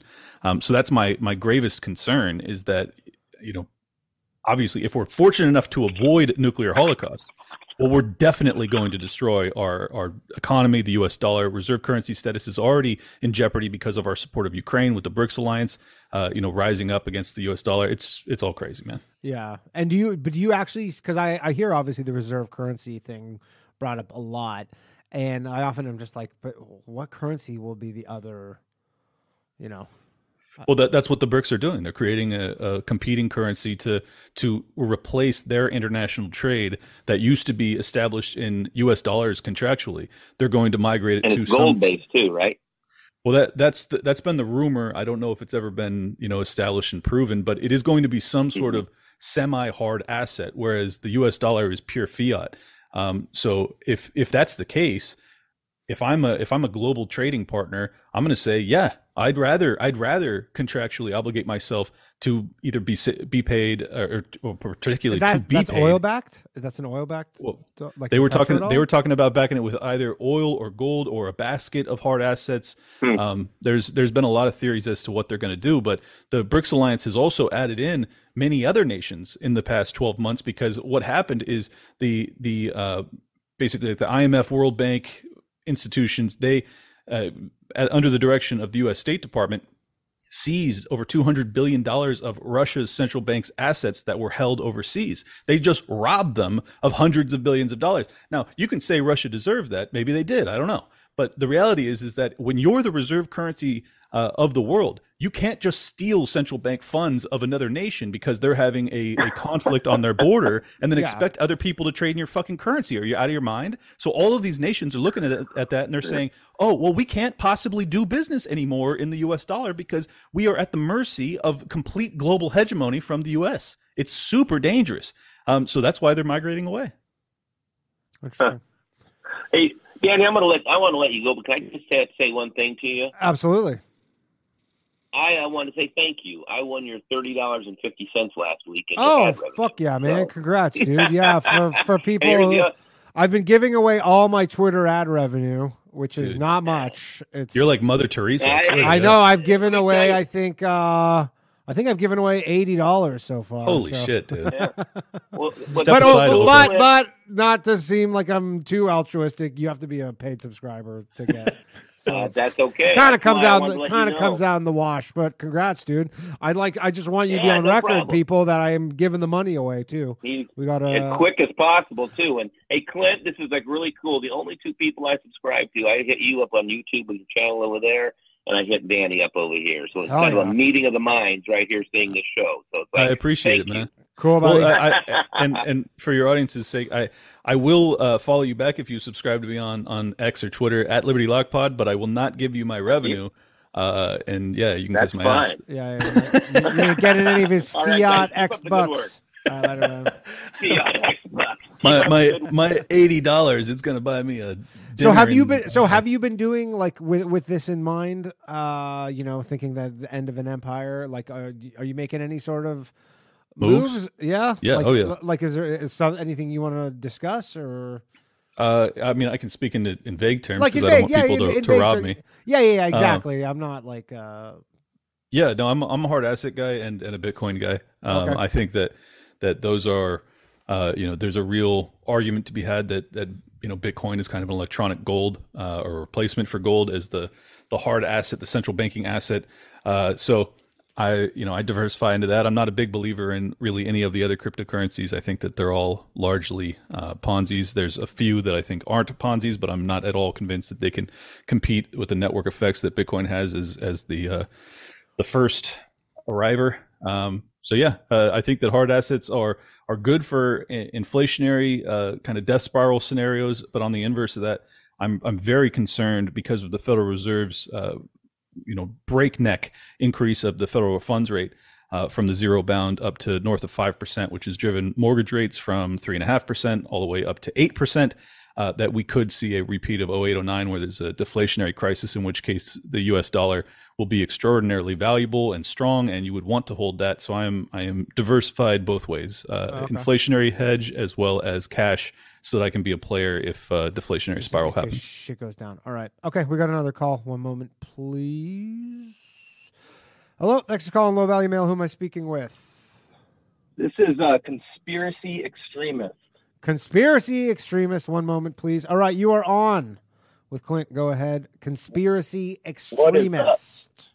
Uh, this is my guy. Yeah, yeah, I know him. I know him. I Twitter. made it. I know you well from Twitter. You guys rock, Clint, my man. What's up, brother? How you I doing? got it. I got I got two questions for you. The one's a little a little gay, so no homo. But uh, no, big first gay dude. question. It's cool. okay, all right, I'll be super gay. First question. All right, you've obviously been super successful with your real estate business. You've been super successful with uh, being a, a podcaster in the liberty movement. Um, what do you think are some key things you can identify that maybe principles that you live by that contributed to, to your success in two completely different industries? Yeah, man. Um, you know, I'm just brilliant. You know, so like I, I encourage, I encourage And everyone to- Well, no shit. I encourage everyone to be brilliant. Um, all right, setting that aside uh, to give you a serious answer, um, I'm just extraordinarily passionate about what I do. I think that has been what has set me apart from you know my competition, if you want to call it that. I don't really perceive it to, I, I don't perceive this to be a game of competition. Like we're talking about a global market with a global audience potentially. Uh, there's no reason to like cut people's you know throats to try and win the the podcasting game. I think that that's been a, a terrible. That's been probably one of my least favorite aspects of this is because I have been successful really rapidly. A lot of people that had been in the game longer than me, uh, they kind of came for me, and I just think that's so sad because Yeah. many of them are my heroes. So now, uh, uh, I just, sorry, sorry to cut you off there. Just a quick, because obviously you you have a podcast like your Liberty thing, uh, and libertarianism. Do you see any uh, like a bit or any sort of like growing appetite for libertarianism, um, like demographically from outside of the United States? Because you must obviously have Yeah. the the you know the analytics and stuff. Because it seems like libertarianism is like I have Canadian friends who are really into libertarianism, but like in Right. Canada, nobody fucking talks about that shit. Like it's like it, it, you someone would bring it up and you're like, what? Like it's Right. honestly like nobody talks about it. But anyways, I, I'm just curious if if you kind of see that coming from uh, other countries. Yeah, uh, well, I mean, uh, I'm fortunate because I have a you know somewhat high profile Twitter account, so like I, I get followed by a lot of uh, you know foreign libertarian accounts. So I have like Spanish speakers and um, you know a bunch of languages I don't even know uh, that that follow me and um, share my stuff. So, um, but yeah, to answer your question, very you know straightforward. It's it's a very blossom blossoming ideology because what we're dealing with is a global kind of debt reset uh, where all of these nations have behaved in this you know profligate spending fashion. And I think that what you're seeing with Javier Milei's rise in Argentina uh, is is the best example of this. That like the people, once they actually see what libertarians have been warning about forever, as it transpires, as it comes to pass, they go, "Oh, these are the guys that have been warning us about this. Now we need to get them into power to try and fix it." And that's why Javier Milei looks like he'll be the first anarcho-capitalist that has been ever elected to national leadership um, in the world. So yeah, Is, is your worry? I was talking to Dave Smith about it, but like, is is your worry though that like America, in, in order for them to get a candidate who's serious like that, needs to get to a similar point? yeah. I don't. because I like don't because like the- the interest rates in Argentina are like hundred percent or something. Right. they're crazy. Right. Yeah, and and I think that's I mean this is why I'm I'm of the opinion that it could be 4 years like the next like 2028 like we could really be in a hyperinflationary uh you know period where the the American people finally say okay, we're going to give, you know, not Ron Paul but one of Ron Paul's acolytes a shot uh here. So I think it's I think it's going to happen very soon. Yeah, Um it might have. do you to. do do you want me to answer conspiracy Yes, yes, extremists? yes, yes. Please, please. Okay. Sorry. Um, so yeah, be, be very, very passionate about what you do. Um, and then uh, beyond that, I think kind of the biggest asset I've had is just delayed gratification. I've always been able uh, or been willing to uh, kind of starve myself and work for free uh, to pursue what I'm most passionate about, just assuming that I will be successful and that I will get paid off. The rewards will come later. Essentially, So just- compounding. Yeah, exactly. You you just allow the compounding to happen. Essentially. Yes, but but I allow I allow it both in my investment life, but also in my personal life. Like uh, in in my like podcasting is a totally different game because you're like you're trying to grow a, a profile on a national scale so that you know bigger and bigger shows will invite you on. You can talk about whatever you're most passionate about, but you have to really like you have to be fully committed to this and and basically accept all offers. And I was willing to do that for three years, making no money, even though I was like a wealthy guy. I just kind of I I shut down my mortgage company and I was like, I'm going to just dedicate my life to this, and I believe that I can be successful in it, and it's just and it'll happen eventually. So that's Yeah. I think that that's you know it's kind of it's trite, but like pursuing my dreams has been like the key to my success is that I'm just unafraid to to go after it. Yeah, and, and giving it some time to actually work. Exactly. I think that, I And think having that's a- patience. I think that's a big one. I know, like obviously, you know, As as comedians, you should you should know that as well as Oh anybody. hell yeah! It's a it's a long like you know podcast everything like it's it's just it's not a you know there and everybody always wants to look at like the one podcast that like blew up you know in Right. three months and you're like yeah there's one of them but that's there's the one but There's not there's not a lot there's not a lot of money in this game until you get to the like the top one percent. basically yeah. Um, anything else, caller? Oh yeah. You, you- Yeah, w- one more thing. So I, I don't know if your boy Top's been it, called in because I've been at this work thing to shame you or, or harass you, but I, I got it's my duty with my fourth kid on the way. I got to tell you, man, as much as I respect you, I know until I have kids, Now you can't respect money. me fully. Yeah, I know. reproduce, man. Let's, let's spread this uh these these little baby Clints. I know, bro. I know. Hey, that's the that's the next phase of my life. I'm just trying. I'm just trying to like get established foothold in in what I'm doing here. I mean that that has been the downside of of you know pursuing what I'm most passionate about is that I have definitely put um you know my relationships to the back burner because I like I'm more driven for these other things and I'll and I'll follow I'll follow I'll go wherever I have to to pursue those goals but that comes at a at a cost to my I have personal I have an idea for you, Clint, because you live in Miami. Yeah. Right. All you need is a boat, and then you just start doing a podcast on the boat. oh bro And then that's, dude. If anybody who goes to Miami knows, you get a boat and just like that, chicks just appear. It's so crazy. Oh yeah, yeah, for sure. but they're not they're not like the yeah, they're most not the marriage repro- material. Yeah, they're not the marriage material. But we're not talking about marrying. We're talking about reproducing. Oh, he's had to Oh. spell that. What's that? No, I'm talking about married and kids, bro. I know, I know. Yeah. That that's why that's why it's uh, you know, I think it'll happen. I think it'll happen. This Oh. this this decade of my life will be uh the parenting decade. I promise. Last last statement, then I'm gone. You are passionate and you're working hard, but just think about if your kids are able to watch you do that, the example you're set for them, and that's what I try to do for my kids. They see me working hard every day, and Right. and I think that's beneficial. So Good man. thanks, man. You rock. Appreciate yeah, you're, you're the best, brother. Later. All right. Bye. All right. Uh, all right. We're gonna take another call. One moment, please. Hello. Thanks for calling Low Value Mail. Who am I speaking with? Hey, I'm George. Hey, George. Uh, just hold on one sec while we patch you through. All right, you're on with Clint. Go ahead, George. Hey, Clint. How you doing? What's up, brother? What's up, man? What's Oh up? my god. you- how you guys doing? Uh Put a battery in your smoke detector. What's wrong with you, bro? oh. was that was that what that was? This is a Tower Gang bit. Oh, We, uh, I was gonna say. Yeah. I was going to say. Um, what's up, George? Uh, um, what's up? when, I'm sorry. When do do when do you want to fight Clint and where? That's all I want to know. No, I don't want to fight Clint. I want to fight Ryan Dawson. That's whenever he. I mean, dude, he. I'll, I'll say this: he- Ryan Dawson. I don't. I don't remember if this is on the show or if this is like when we got off. But he's just like, "Yeah, I'm going to Pork Fest," and he's like, "Anybody wants to fight me? Like, I'll be there." Beautiful. It, look, I'll do it. Yeah. I'll do it if he wants it. But like, I don't have any animosity towards the guy. It's Yeah. Tower Gang. But That's he is like, beefing with. I think I could be wrong, I- but I think he was like trained boxer and stuff. Like, I don't think. I think saw he- some footage. I saw some footage. He, he's. I'm not concerned. Okay. All right. All right. I'm yeah. I don't know. I'm also a boxer, so I don't. Okay. I don't know. So I, also, I think Pork Fest was like what? Like, but it was before that time. Like, it wasn't even.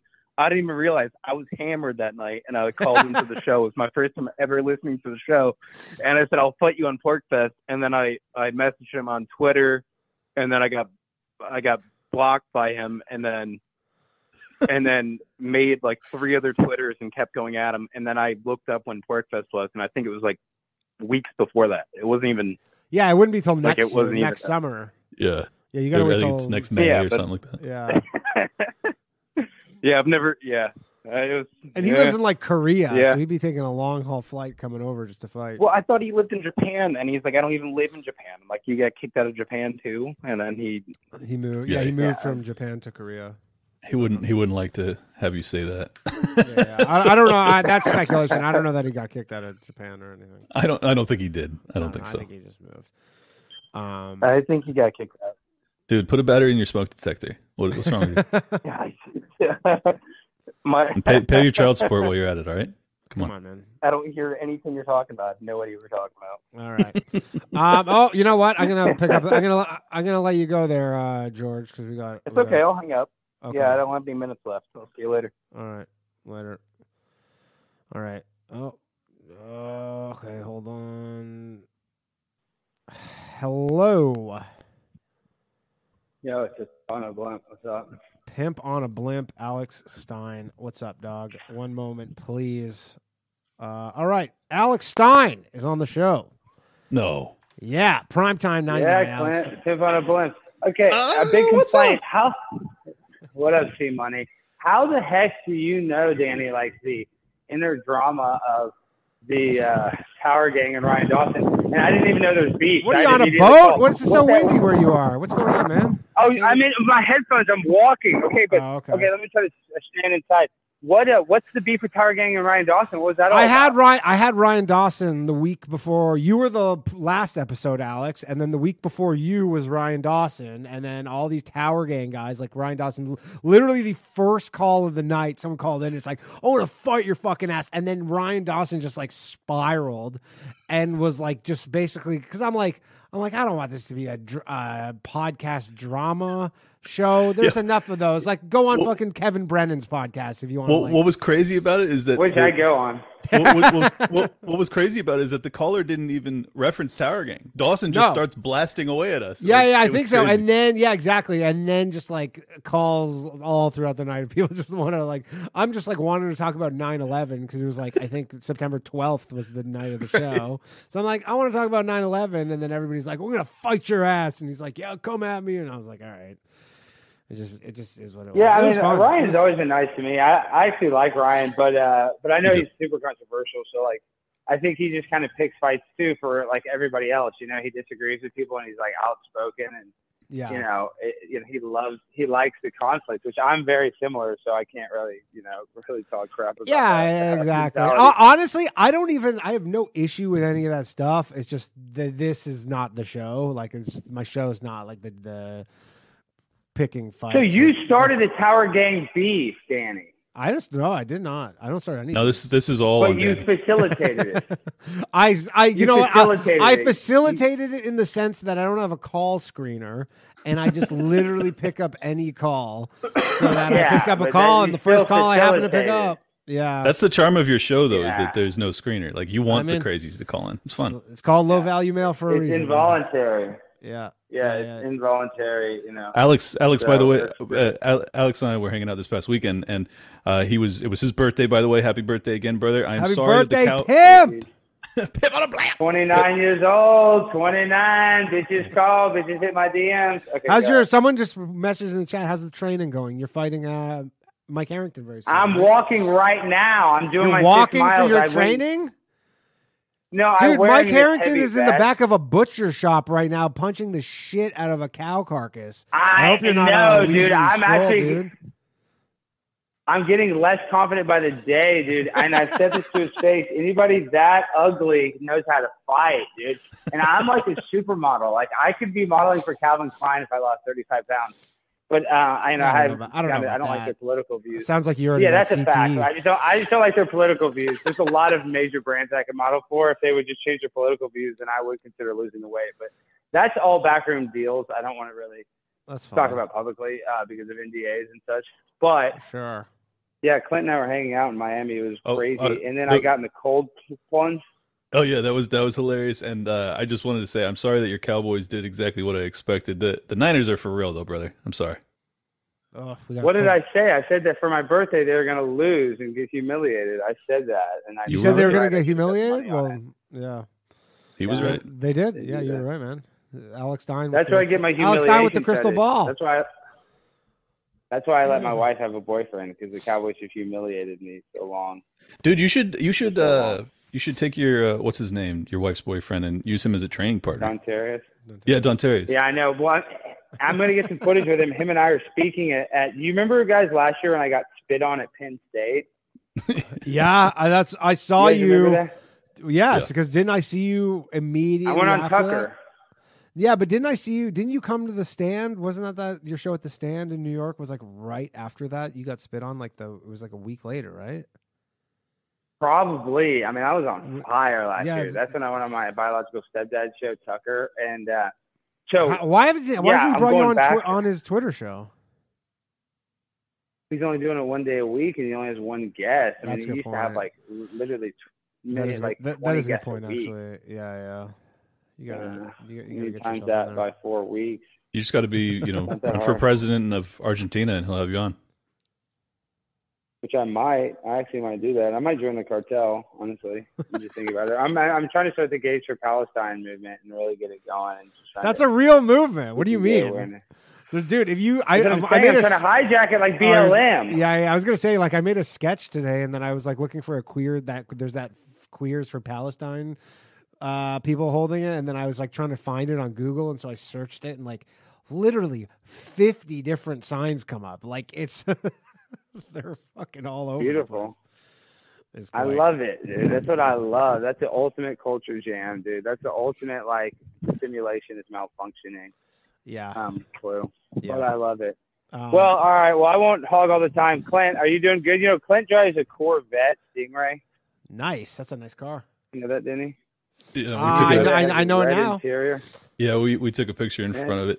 It. Dude, it just felt it felt right to you know do like a 1990s rap album pose in front of my vet with you. It, it really, it's like it, it felt like my life had been completed in some fashion. It was Have great. you ha, have you owned a lot of Corvettes? I mean, that was like not a starter Corvette. That was like a you know top. It's of it's a starter for me, dude. As as I was talking about earlier, the key to my success has been delayed gratification. So I drove a bunch of beaters until uh until I got you know like two years ago. And then I then I now. then I Well, well, dude, and that, got the that vet. car.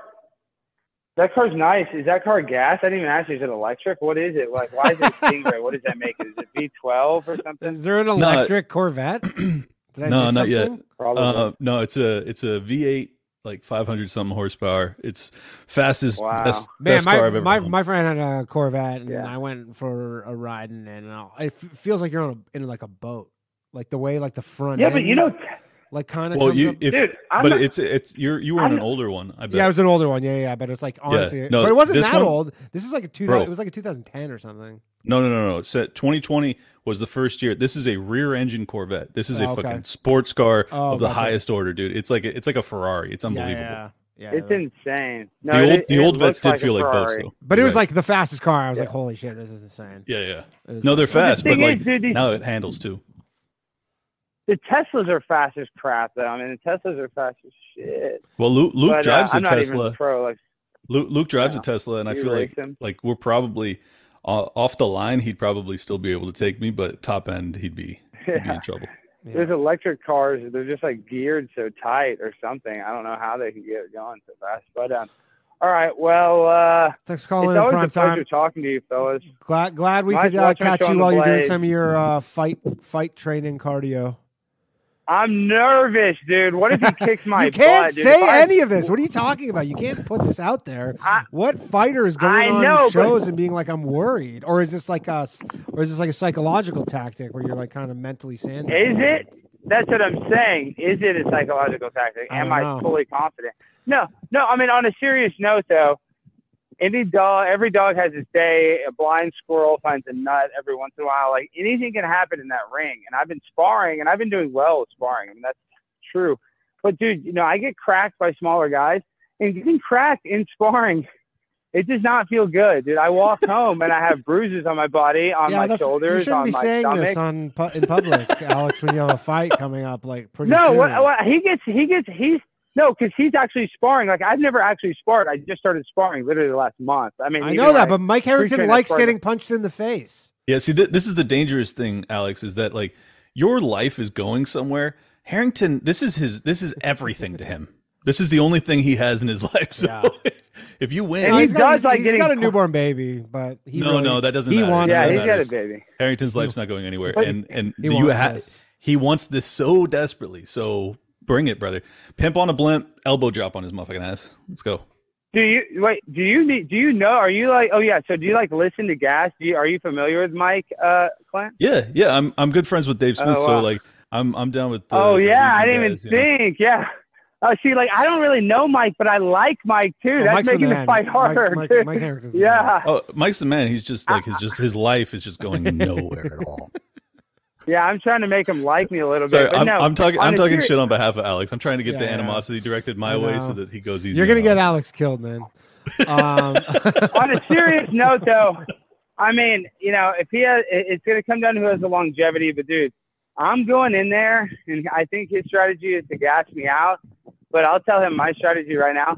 I'm going in there for blood. Like I'm not holding back. I'm pressing as soon as I get in there. I'm not dancing. I'm not. We're going as soon as they hit the bell. you're just coming out I'm swinging. throwing and- both. yeah. Yes. Just one That's minute fury. saying. The same thing I give my ex-wife. All Let's right. go. Well, I know, and I and I think that's what he wants me to do. But like, that's my my plan is to go in there and fight immediately, like a, a, you know honey badger. I mean, I love it. Dude. I'm not going. Yo, I'm where, not where's going the in fight? there. I mean, Where's where's the fight? in Tampa, in All right. Tampa. I, I, mean, live like Miami. you know, I'm gonna try I and make get it out. Yeah, you should. I'm saying, you know, if I get tired at some point, you know, maybe I'll have to dance around, but I, I don't plan on dancing. He likes to get punched. I know I'm going to get punched. Like, I'm going in there swinging, dude. I'm All going in there for the knockout. So, You're giving away too much. Alex. Uh, I, th- I, I know this, this goes against just- your ethos, but you, I think less is more with this stuff right now. You're giving away too much. You're I like, I'm know, but I'm scared. just- You're like, I'm scared. Uh, he's gonna beat me up. It, it I'm hurts going when you get hit. Did you know that? yeah, he's like, it hurts. I, Well, I cried a little bit. well, little I'm saying, bit. even if uh, I, because I know reality is even if I win, I'm going to get hit. I mean, you know, that's just, I get hit in sparring. So I know it's going to be more than that. So even if I win, it's more for your ego. Because, like, you know, you still hurt. It still hurts. Even a guy that got, you know, Yeah. Canelo wins a fight, He still fucked up after the fight. Hey, dude, I, I, I'll tell you what. I'm not fighting anybody, so you got more balls than I do. Yeah, I know. And this is what I become, dude, a sideshow because I'm trying to get clout, dude. This That's is what every YouTuber has become. issue. Literally every YouTuber now is you're just like, do you box? And you're like, what? Yeah, but Who I said had anything a- about I had a boxing? what are you talking about? I had a, I had a slam dunk deal with that the zone thing, and I messed that up like an idiot. Now I got to fight Harrington who can fight a little bit. Like I'm just now I'm like I was at, doing a pro fight. Now I'm doing an exhibition fight in Tampa of all places, one of the you know craziest places on earth, fighting a guy that's like, where's Harrington from? New York? Some like He's New York, yeah. bald. He looks like a mechanic if he wasn't going to be in the podcast. He was. You know what I looks mean? like a he has hitman that like for he one of the one of the New York mafia that's what I'm saying. That's why he's so he's so bald because he already had his testosterone boost. Like he's got that old man strength already, you know. So like, I know that, and I'm not, dude. I barely can grow a mustache. You know, I'm like I said, dude. I'm a freaking Vogue model, GQ model. I know Um, you're you're really too pretty for the fight game, Alex. Yeah. That I can't say the same I about Harrington. He, Harrington's one of those guys that like he could be thirty or seventy, and like you, you really don't know. Yeah, he's he's the guy that would have bought alcohol when were underage because they would believe his idea is real he so old. I had a buddy that looked just like him, Justin Roberts. And he, they like he wouldn't even have to get carded sometimes. He was eight, we were 18, and sometimes they just wouldn't even card him. He looked so old. But uh, It's pretty good. yeah, Um. All right, Alex. We're gonna Well- let you go, but good, good luck there, buddy. I uh, I'll see you on. Right, what's Monday. the chat saying about the fight? Are they on my side? I'm not looking at it. Um, Someone says you fucked up. South Coast Horizon, you fucked up, Alex. Someone says Alex is gonna fuck him up. So I think it's uh, it's it's split here. I think it's split. 50-50, huh? Can we? Is there betting allowed on this? Is there any odds? Do you know? If there is, I'm throwing the fight and getting rich, bitch. But I don't think there is. Well, then that settles it. There will be no betting. don't bet on Alex Stein. Jeez. Uh, good luck, brother. I, I'm I'm rooting for you, and you have tremendous height and reach. Just pop that jab, homie. yeah, Trust me. I know. Yeah. All right, later, buddy. Alex Stein, everybody. Um, all right, we're gonna we're gonna keep this moving. Uh, thank you again, Clint, for for coming on here. We're gonna take a call right now. Hello, thanks for calling. Low Value Mail. Who am I speaking with? Jerry. Jerry. Uh, one moment, please. And you're on with Clint. Uh, Clint, this is Jerry. I What's feel up, like Jerry? this is a bit. Daddy. So um, I'm thinking about you, Danny. I'm thinking about you Eric Clint, and I'm wondering, uh, which one of you boys is bigger? Who's if you was gonna fight, which one of you boys is gonna fight and win? Like I, each other? I see you both. Oh man, Yeah. here we go. I Now, see now I have to and I have to you're talk shit to my host. Are very, you're very. Uh, Dude, your fucking Strong, fans are really very- peed up, huh? They're all just testosterone coursing through the veins. Everything's a fight. Listen, I, I just got a, I just got an idea for a fight, a venue even. Uh, it's in Florida, of course. There's Yeah. no other alternative. But you Sure. could just, you could be the gator. You could be the gator and the eagle. I don't know what you're saying. I'll leave it up to you to. Well, decide one of you who? has to be the gator, and the other one has to be the eagle to determine who's going to fight in that I, per met that, that capacity. I've met I've met Danny's brother in arms in person and hung out with him at, at last year's Skankfest, but I've never met Danny, so I don't know size, weight, height. I don't know. Similar, similar, similar height. Six one. Six one, yeah, six six one, Okay. six two, two. Okay. Oh, six two. Now six, I'm a little concerned. 225, 30. What about that? What about I'm that 210. Ryan Dawson guy? That that fella from uh, Japan.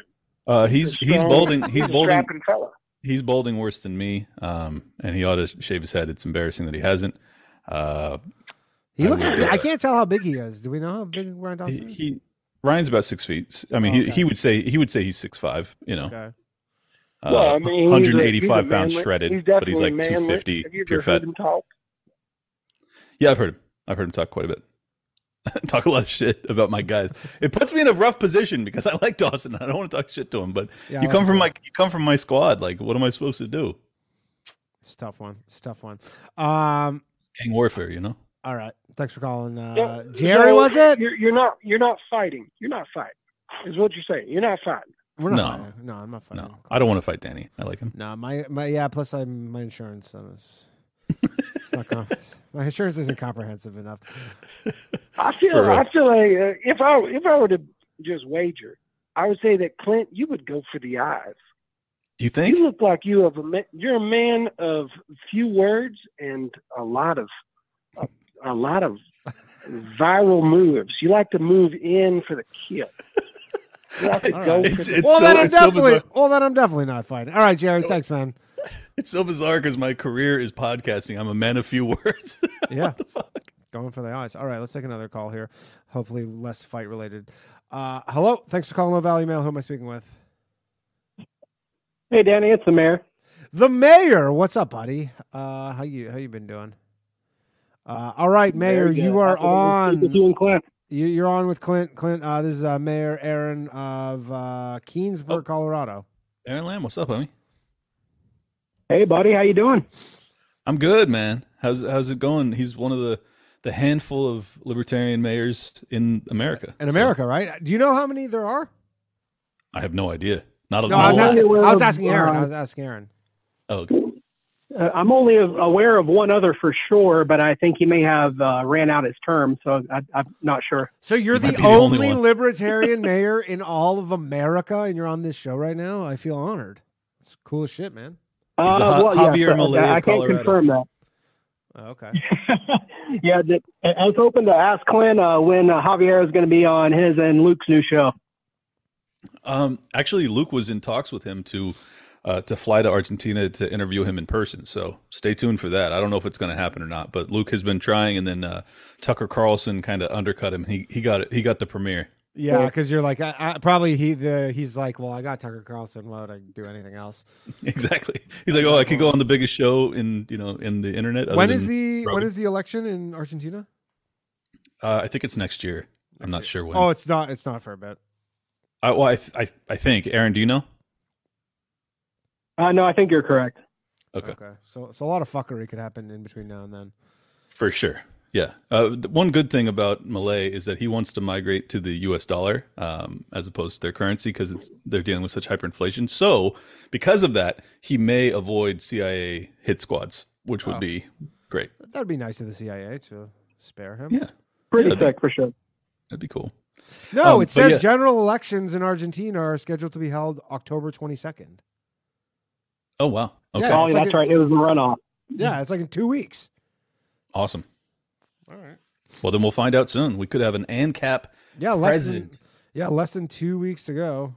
Uh, and the yeah, I'm just seeing the peso's taking some sort of crazy dive, and he's facing blah blah blah criticism. All right, well, that should be that should be fun to watch. Um, I- I Aaron, how- actually- I- I- I'm sorry, go. Go- go. Uh, I was just gonna say I, I almost uh, I almost moved out to try and to try and work with Aaron before uh, my life got turned upside down. With uh, I got offered uh, you know fifth chair position over on Timcast briefly, and then that didn't work out, and then I ended up working with Luke. But uh, for a time there, I was seriously considering moving to to work with Aaron. to Keenesburg at the with the what is it the tiger the tiger preserve or whatever is going on there. I don't know about a tiger preserve. No, uh, okay, Clint was uh, considering uh, putting his hat in the ring for the town manager position. Oh, uh, the Clint, town- uh, Danny's right, right. is it, I'm well versed yeah, on this town Danny's manager referring position. to the. Yeah, yeah. Uh, Danny's referring to the animal, uh, the wild an- uh, animal preserve that we have in town, which hosts uh, a couple, uh, probably close to 100 different tigers and lions and uh, different hybrids, uh, including 60 of uh, the Tiger Kings.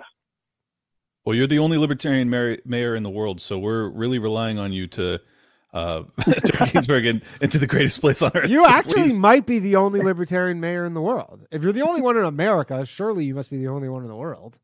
distinct possibility. Well, well again, I, I, I don't want to put that out for sure. Uh, I'm, I'm not aware of another one. I'll have to double check uh, the LP's website. I'm pretty sure they have a, a list there.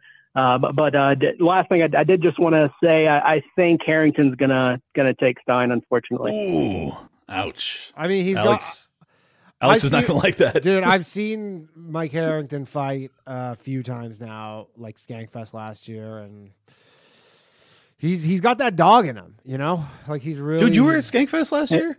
I Yeah. was there too. Oh, Crazy. We didn't. uh, yeah, I don't we didn't meet. Yeah, yeah, that is weird. Actually, yeah, I was there. Uh, yeah, but Harrington's got that dog in him. I don't know if you saw him fight last year, but uh, I did. Yeah, I was. I was. I was ringside, and he. Uh, he's got the dog in him. He's got quick hands for uh, you know, kind of out of shape little men. Um, sorry, I'm just talking shit. I don't. I don't. I don't even know why I'm talking shit to Harrington. I, I'm sure he's a good guy, but no, it's Harrington, uh, man. that Alex is Alex is like my boy, so I I gotta try and you know up him. Yeah, yeah. But but the thing is that no one I think is really taking account for is he's a new dad, so he has that new dad strength. He Yeah. was really heavy. He's cutting down, so that was a bulk. He's leaning down. I think he's going to come in hot. I, I well, let me just defend Alex for a second. Alex is a big man. Ah, Alex he is is a big dude. He is way bigger than me. Way bigger. Yeah, bigger than me. He's like he's yeah he's multiple inches taller than me, which he's a and big I'm guy. pretty tall. So he's a huge mountain of a guy. Like whenever and, uh, people wonder when they see an Alex Stein video and there's all these people like in his face and he's just got that shit eating grin on him, the reason is because he's way bigger than all of them. Yep. And he's they're way all bigger, so he's unafraid. They're all Antifa, and he's just like, Yeah, exactly, and he's just like right in their fucking face, and the reason is because he's so much bigger than them. And I will say this: Alex, like, as as Harrington has the dog in him, but Alex Stein has no fear. That Yeah. man is fearless. So yes, he's afraid in in like in the lead up. I'm sure the anticipatory anxiety is going to be vicious. Once he gets in that ring, that's why when he says he's going to go, it's the same attack attitude he has with like his comedic routines and and everything else he does in his life. So I'm confident he's going to bring it. We'll see. Yeah, I think so. Well, I, I look forward to seeing what the odds are. Well, well uh, Danny, thanks for having Clint on. Both you boys, it, it's been uh, awesome. Th- Have a good Hell night. yeah. Thanks, Aaron. Later, buddy. I can't believe like so many of these callers are people I know. It's cool. Yeah, yeah, yeah. We have a, I have a lot of like I don't I, I don't personally uh, identify as, as a libertarian. I certainly like a lot of things, but definitely a lot of libertarian. Uh, I've had a lot of libertarians on and viewers and stuff, and yeah, and uh, Aaron's a good dude. All right, we got another call. One moment, please. Hello, thanks for calling Low Value Mail. Who am I speaking with? Hey, I'm just uh Oh, there he is. flat earther. Yeah, yeah, Yeah, resident yeah. flat All right, earther. it- You're on with Clint. Go ahead, man. Hey Clint, did you make it to Skankfest this year? I saw you last year. I didn't see you this year. Didn't make it this year. Dave Smith didn't uh didn't hook your boy up with tickets, so I, I couldn't couldn't make it out there this year. Ah, that's too bad.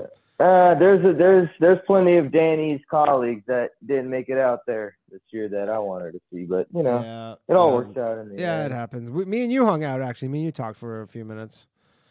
I don't want to give away. Yeah, don't dude, give away- and, I don't want um, to give away your name, but No, it's cool, bro. Yeah, no, it's all good. Uh, Dan, dude, Danny, it's he he got to find somebody to fight. Danny's a big boy, man. I'm not a fighter though.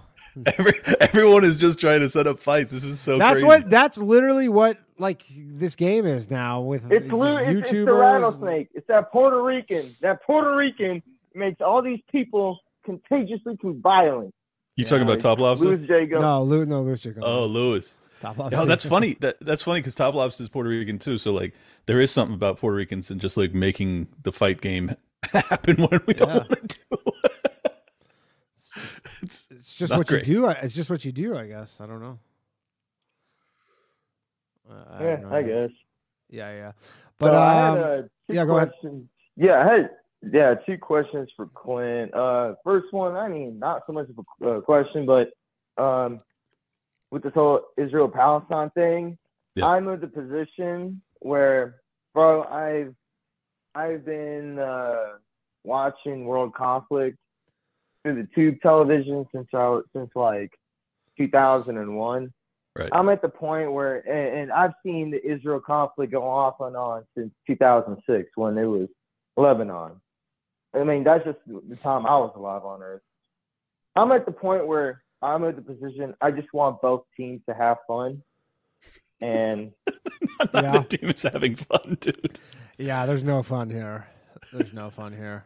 Oh no, no, I know there's no fun. I know there's fun and fun, but this is literally like you see a sports game, you're like, my, it's like I don't have any dog in the fight anymore. Like this is, I mean, obviously, like I am of non-interventionism. Like I am of we the thought that Israel, Israel is the 51st state of America. Absolutely. I've it always like- said that. That that's the one thing where everybody's like, Puerto Rico can kick rock. Puerto Rico can kick rock. I, I, I've always said that too because like I, I agree like America should not give Israel money. I only the for the only for the express fla- reason so that people could stop using it against Israel because it's an insignificant sum of money.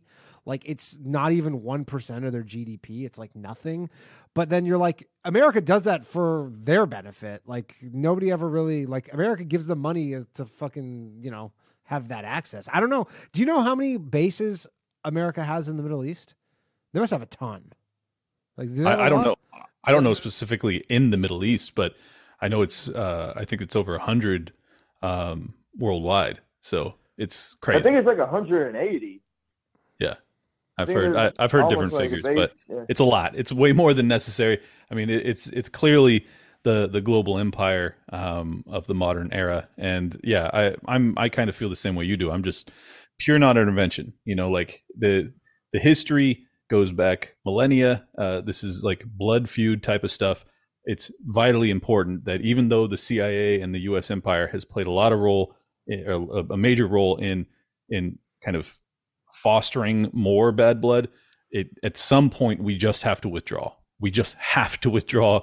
Um, you know, as Ron Paul famously said, we just marched in, we can just march out. Well, we need to. We we just assassinated our way in. Let's just stop doing that. Let's just stop as soon as possible, and hopefully they can work it out. Yeah, that's that's that's what most people agree. Now, I was about to say America's flag should be updated where it's like 50 stars and then the 51st star is like a white star of David for the obvious implication. Yeah. But uh, there, y'all guys were talking about earlier the Samson option. I think the Samson option is truly what keeps America being like, we got to keep paying child support on this baby mama we done knocked up. Like, Well, according to Dawson, they uh, they they stole our nuclear secrets to create the Samson option. Uh, I don't take it for what it's that's- worth. That's his. And, now they're sending another. They're they're, they're uh, doing. Uh, they're sending another carrier fleet right next to uh, Israel. Last time that happened, it was you know USS Liberty. That's Right. another question. I Yeah. doubt they're going to do another USS Liberty, but I'm just looking right here, and there there's a base in Jordan. There's a base in these are naval bases in uh, Saudi Arabia, so they have ones nearby, Yeah. like in. Yeah, so but- like Yeah. Uh, but my um, more main important question for Clint, and this is something on more of a home side. Um, so uh, people like just normal Americans who just like are the whole thing of like they don't really get into politics and all that stuff, and you ain't really gonna get them to join your team talking about libertarian this and anti-government that. But all of them all concur and agree like they hate that their paycheck is being molested by Uncle Sam for income tax, federal laws, and Right. for Social Security. And Social Security, as uh, your friend and colleague Dave Smith, I mean colleague of Danny's, because somehow Colleague- Dave colleague does of both stand up and it's fun. Yeah, he's he's a libertarian yeah. podcast colleague and a comic colleague. You know. Yeah. Yeah, yeah. But he said, like, he explained, like, basically how Social Security is a Ponzi scheme because you pay in, you can't pull your money out, and they're like, oh, if you want to get paid out, you just need to make sure more people pay in, blah, blah, blah, blah. Yeah, like you can't it have like a declining population with Social Security. Like that would literally just fuck the whole thing up. But that would fuck everything up. Like you know, you you worked in the mortgage industry. Like imagine if the population not even declined, just didn't grow, right? Right. Like the whole real estate industry is preface on the fact that there's more and more people, right? Well, that and also the decreasing value of the dollar because it creates inflationary pressure. Well, that yeah, yeah, but you know, like if the moment where you're like, well, we just have like places empty and like, you know, Right. that, that, that would put incre- incredible like downward pressure on.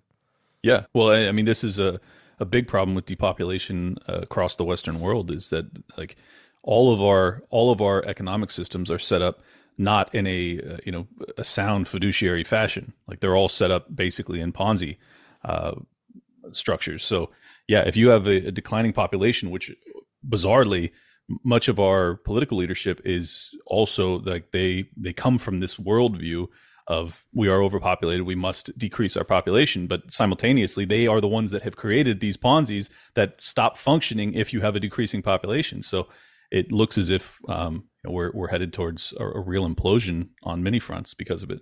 Yeah.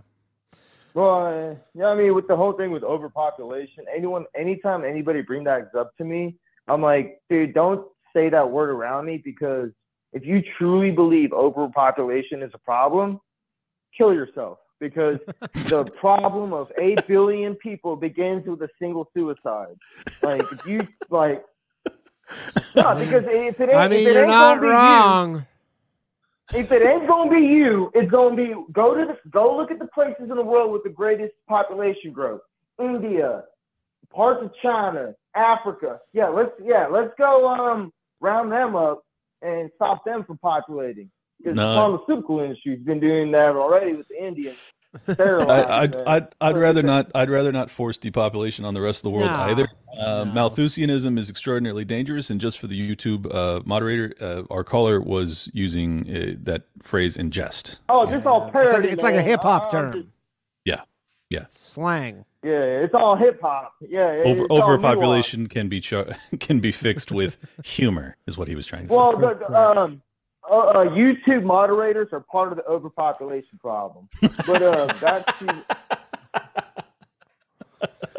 but uh, back to the uh, Social Security question. Um, so with so many people realizing that uh, they realize how much of their money like is being taken out of their paycheck for federal income and Social Security, and they're like, well, no federal employees coming up to work those hours that they take, but how what will it take for like most of Americans to be like, you know what, I'm done. I don't want to pay taxes. I don't want to report taxes. I will no longer file.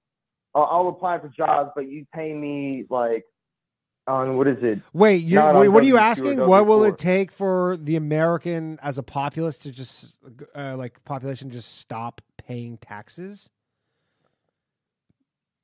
Yeah, and, he, like even I mean, for, like, they'd have to. Co- be like, the problem is they'll never coordinate like that. You know, the, it would. Well, I mean, what would be the first, like, what would be the thing to introduce to the American populace? Like, hey, we know you're complaining about your check being, you know, pilfered off the top. How, I mean, it has to start on like 4chan. Like, there has to be literally like a 4chan joke starts going around where everybody's not going to pay taxes one year, and Yeah. then like. And it- it- Aw, man. The- the- here- I don't the- want to be dealing with those people. Well, the problem is, it's like it's a game theory thing where everybody's like worried Yes. that they're not going to be the ones. They're going to be like, well, everybody's saying they're not going to pay taxes, but what happens when people do, and then I'm the one who doesn't, and then I get fucked because I didn't, and everybody said they weren't, but they did. So Oh, exactly. And and the state still has you know a monopoly on violence and the printing press, so they will be able to pay their IRS agents to come and round you up and put you behind bars. So unless unless it is you know.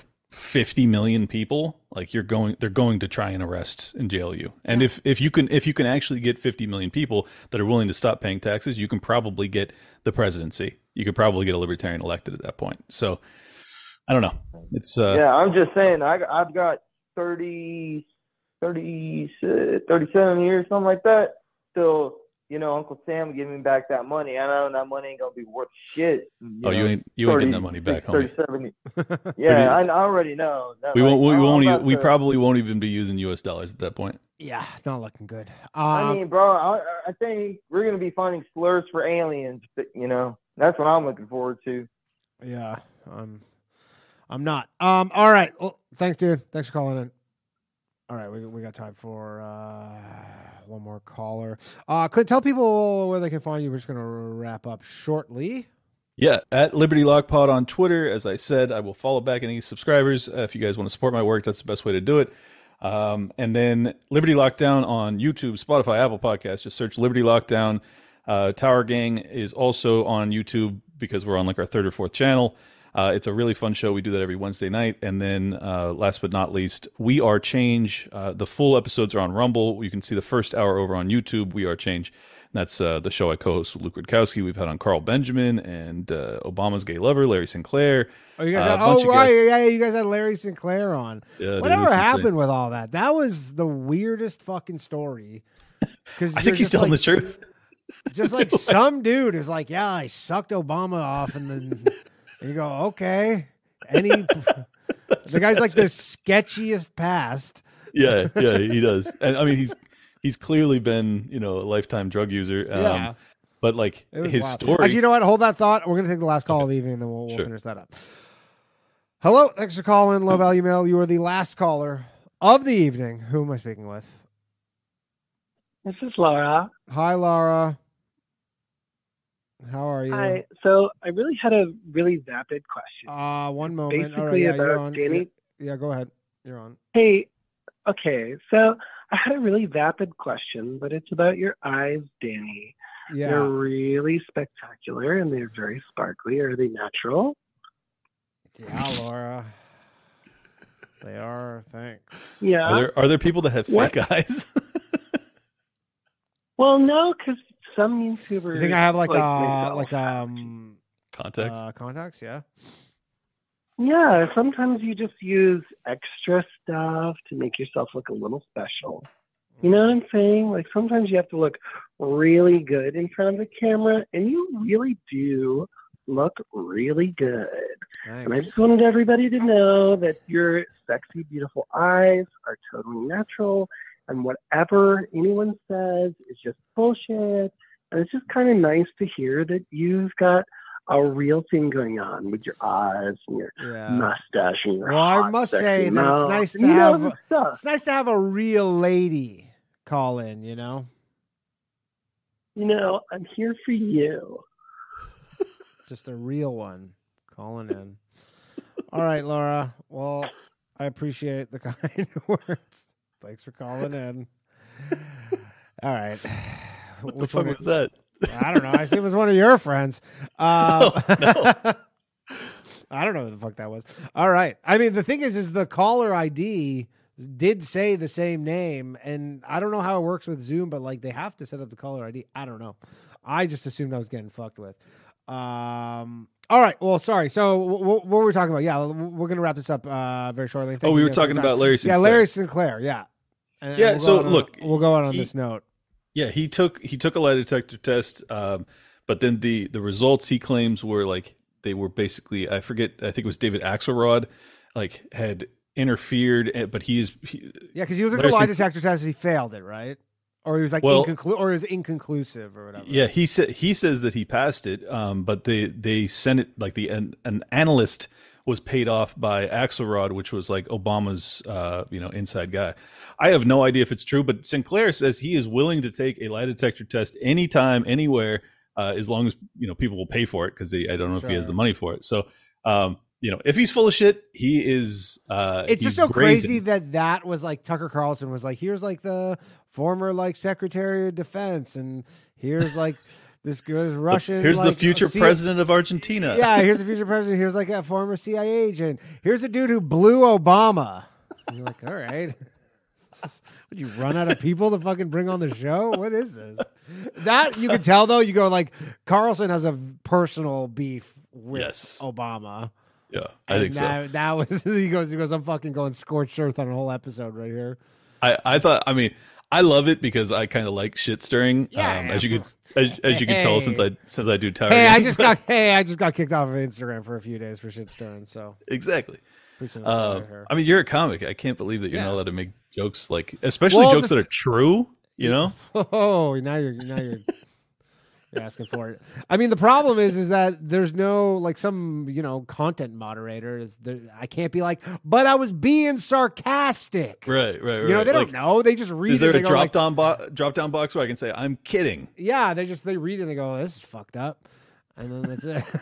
That's all you I don't think it is that fucked up though. It's though. not. It's like No, it's not. all right. I'm bad Anyways, with uh, timing for stuff like that. I mean, I think I'm good with timing, but then people are like, "That you shouldn't. You give it a couple days." But then I'm like, "That's not funny anymore." Yeah, Um, that's why you got to hit it when the iron's hot, brother. Yeah, It's like comedy 101. You say you say the most galling thing in the moment. This is Ari Shaffir's whole path to success. Absolutely. Um, all right, man. Thank you for coming on. This has been a, a really fun episode. Uh, people can find you. You already said a Liberty uh, Lockdown, Liberty Lock Pod. Liberty Lock Pod, all the things. Thank you for coming on, uh, guys. We got an after show starting in like ten minutes or so. We're gonna watch some videos. Uh, we're gonna look into the Samson option. We're gonna look more into the Samson option, some other things. Thank you very much. Clint Russell, you are the man. Uh, good night, everybody. New episode of the Bathhouse tomorrow night, 10:30 p.m. I will see you all there. Have a good one. All my shit heroic. Empathic abilities, yeah, my face be also stoic. Bleep blow up, nigga, that just means I'm working. They see me as a leader, so that's why I'm Captain Kirkin. These tracks from the stars, that much is for certain. You can feel this hit if you up or if you hurt. I'm raising my stock, not talking my feet in some Birkin. Number Johnny 5 got a fucking short circuit. Bring the track to life when I spit phenomenal. When I hit, she feel that shit in her abdominals. These rappers make me laugh like comic view, they comical. You know I got a ball out, I hit the track running just like Sonic do. They don't wanna turn on my light switch. Yeah. Wanna turn on my light switch. Yeah. They tried to down me on some KO type shit. Yeah. They don't wanna turn on my light switch. Yeah. Now we pulling up fresh on some flight shit. They don't wanna turn on my light switch. Yeah. They don't wanna turn on my light switch. Uh, They don't wanna turn on my light switch. Yeah. They was trying to get me on my hype shit. Yeah. They don't wanna turn on my light switch. Yeah. They tried to down me on some KO type shit. Yeah. They don't wanna turn on my light switch. Yeah.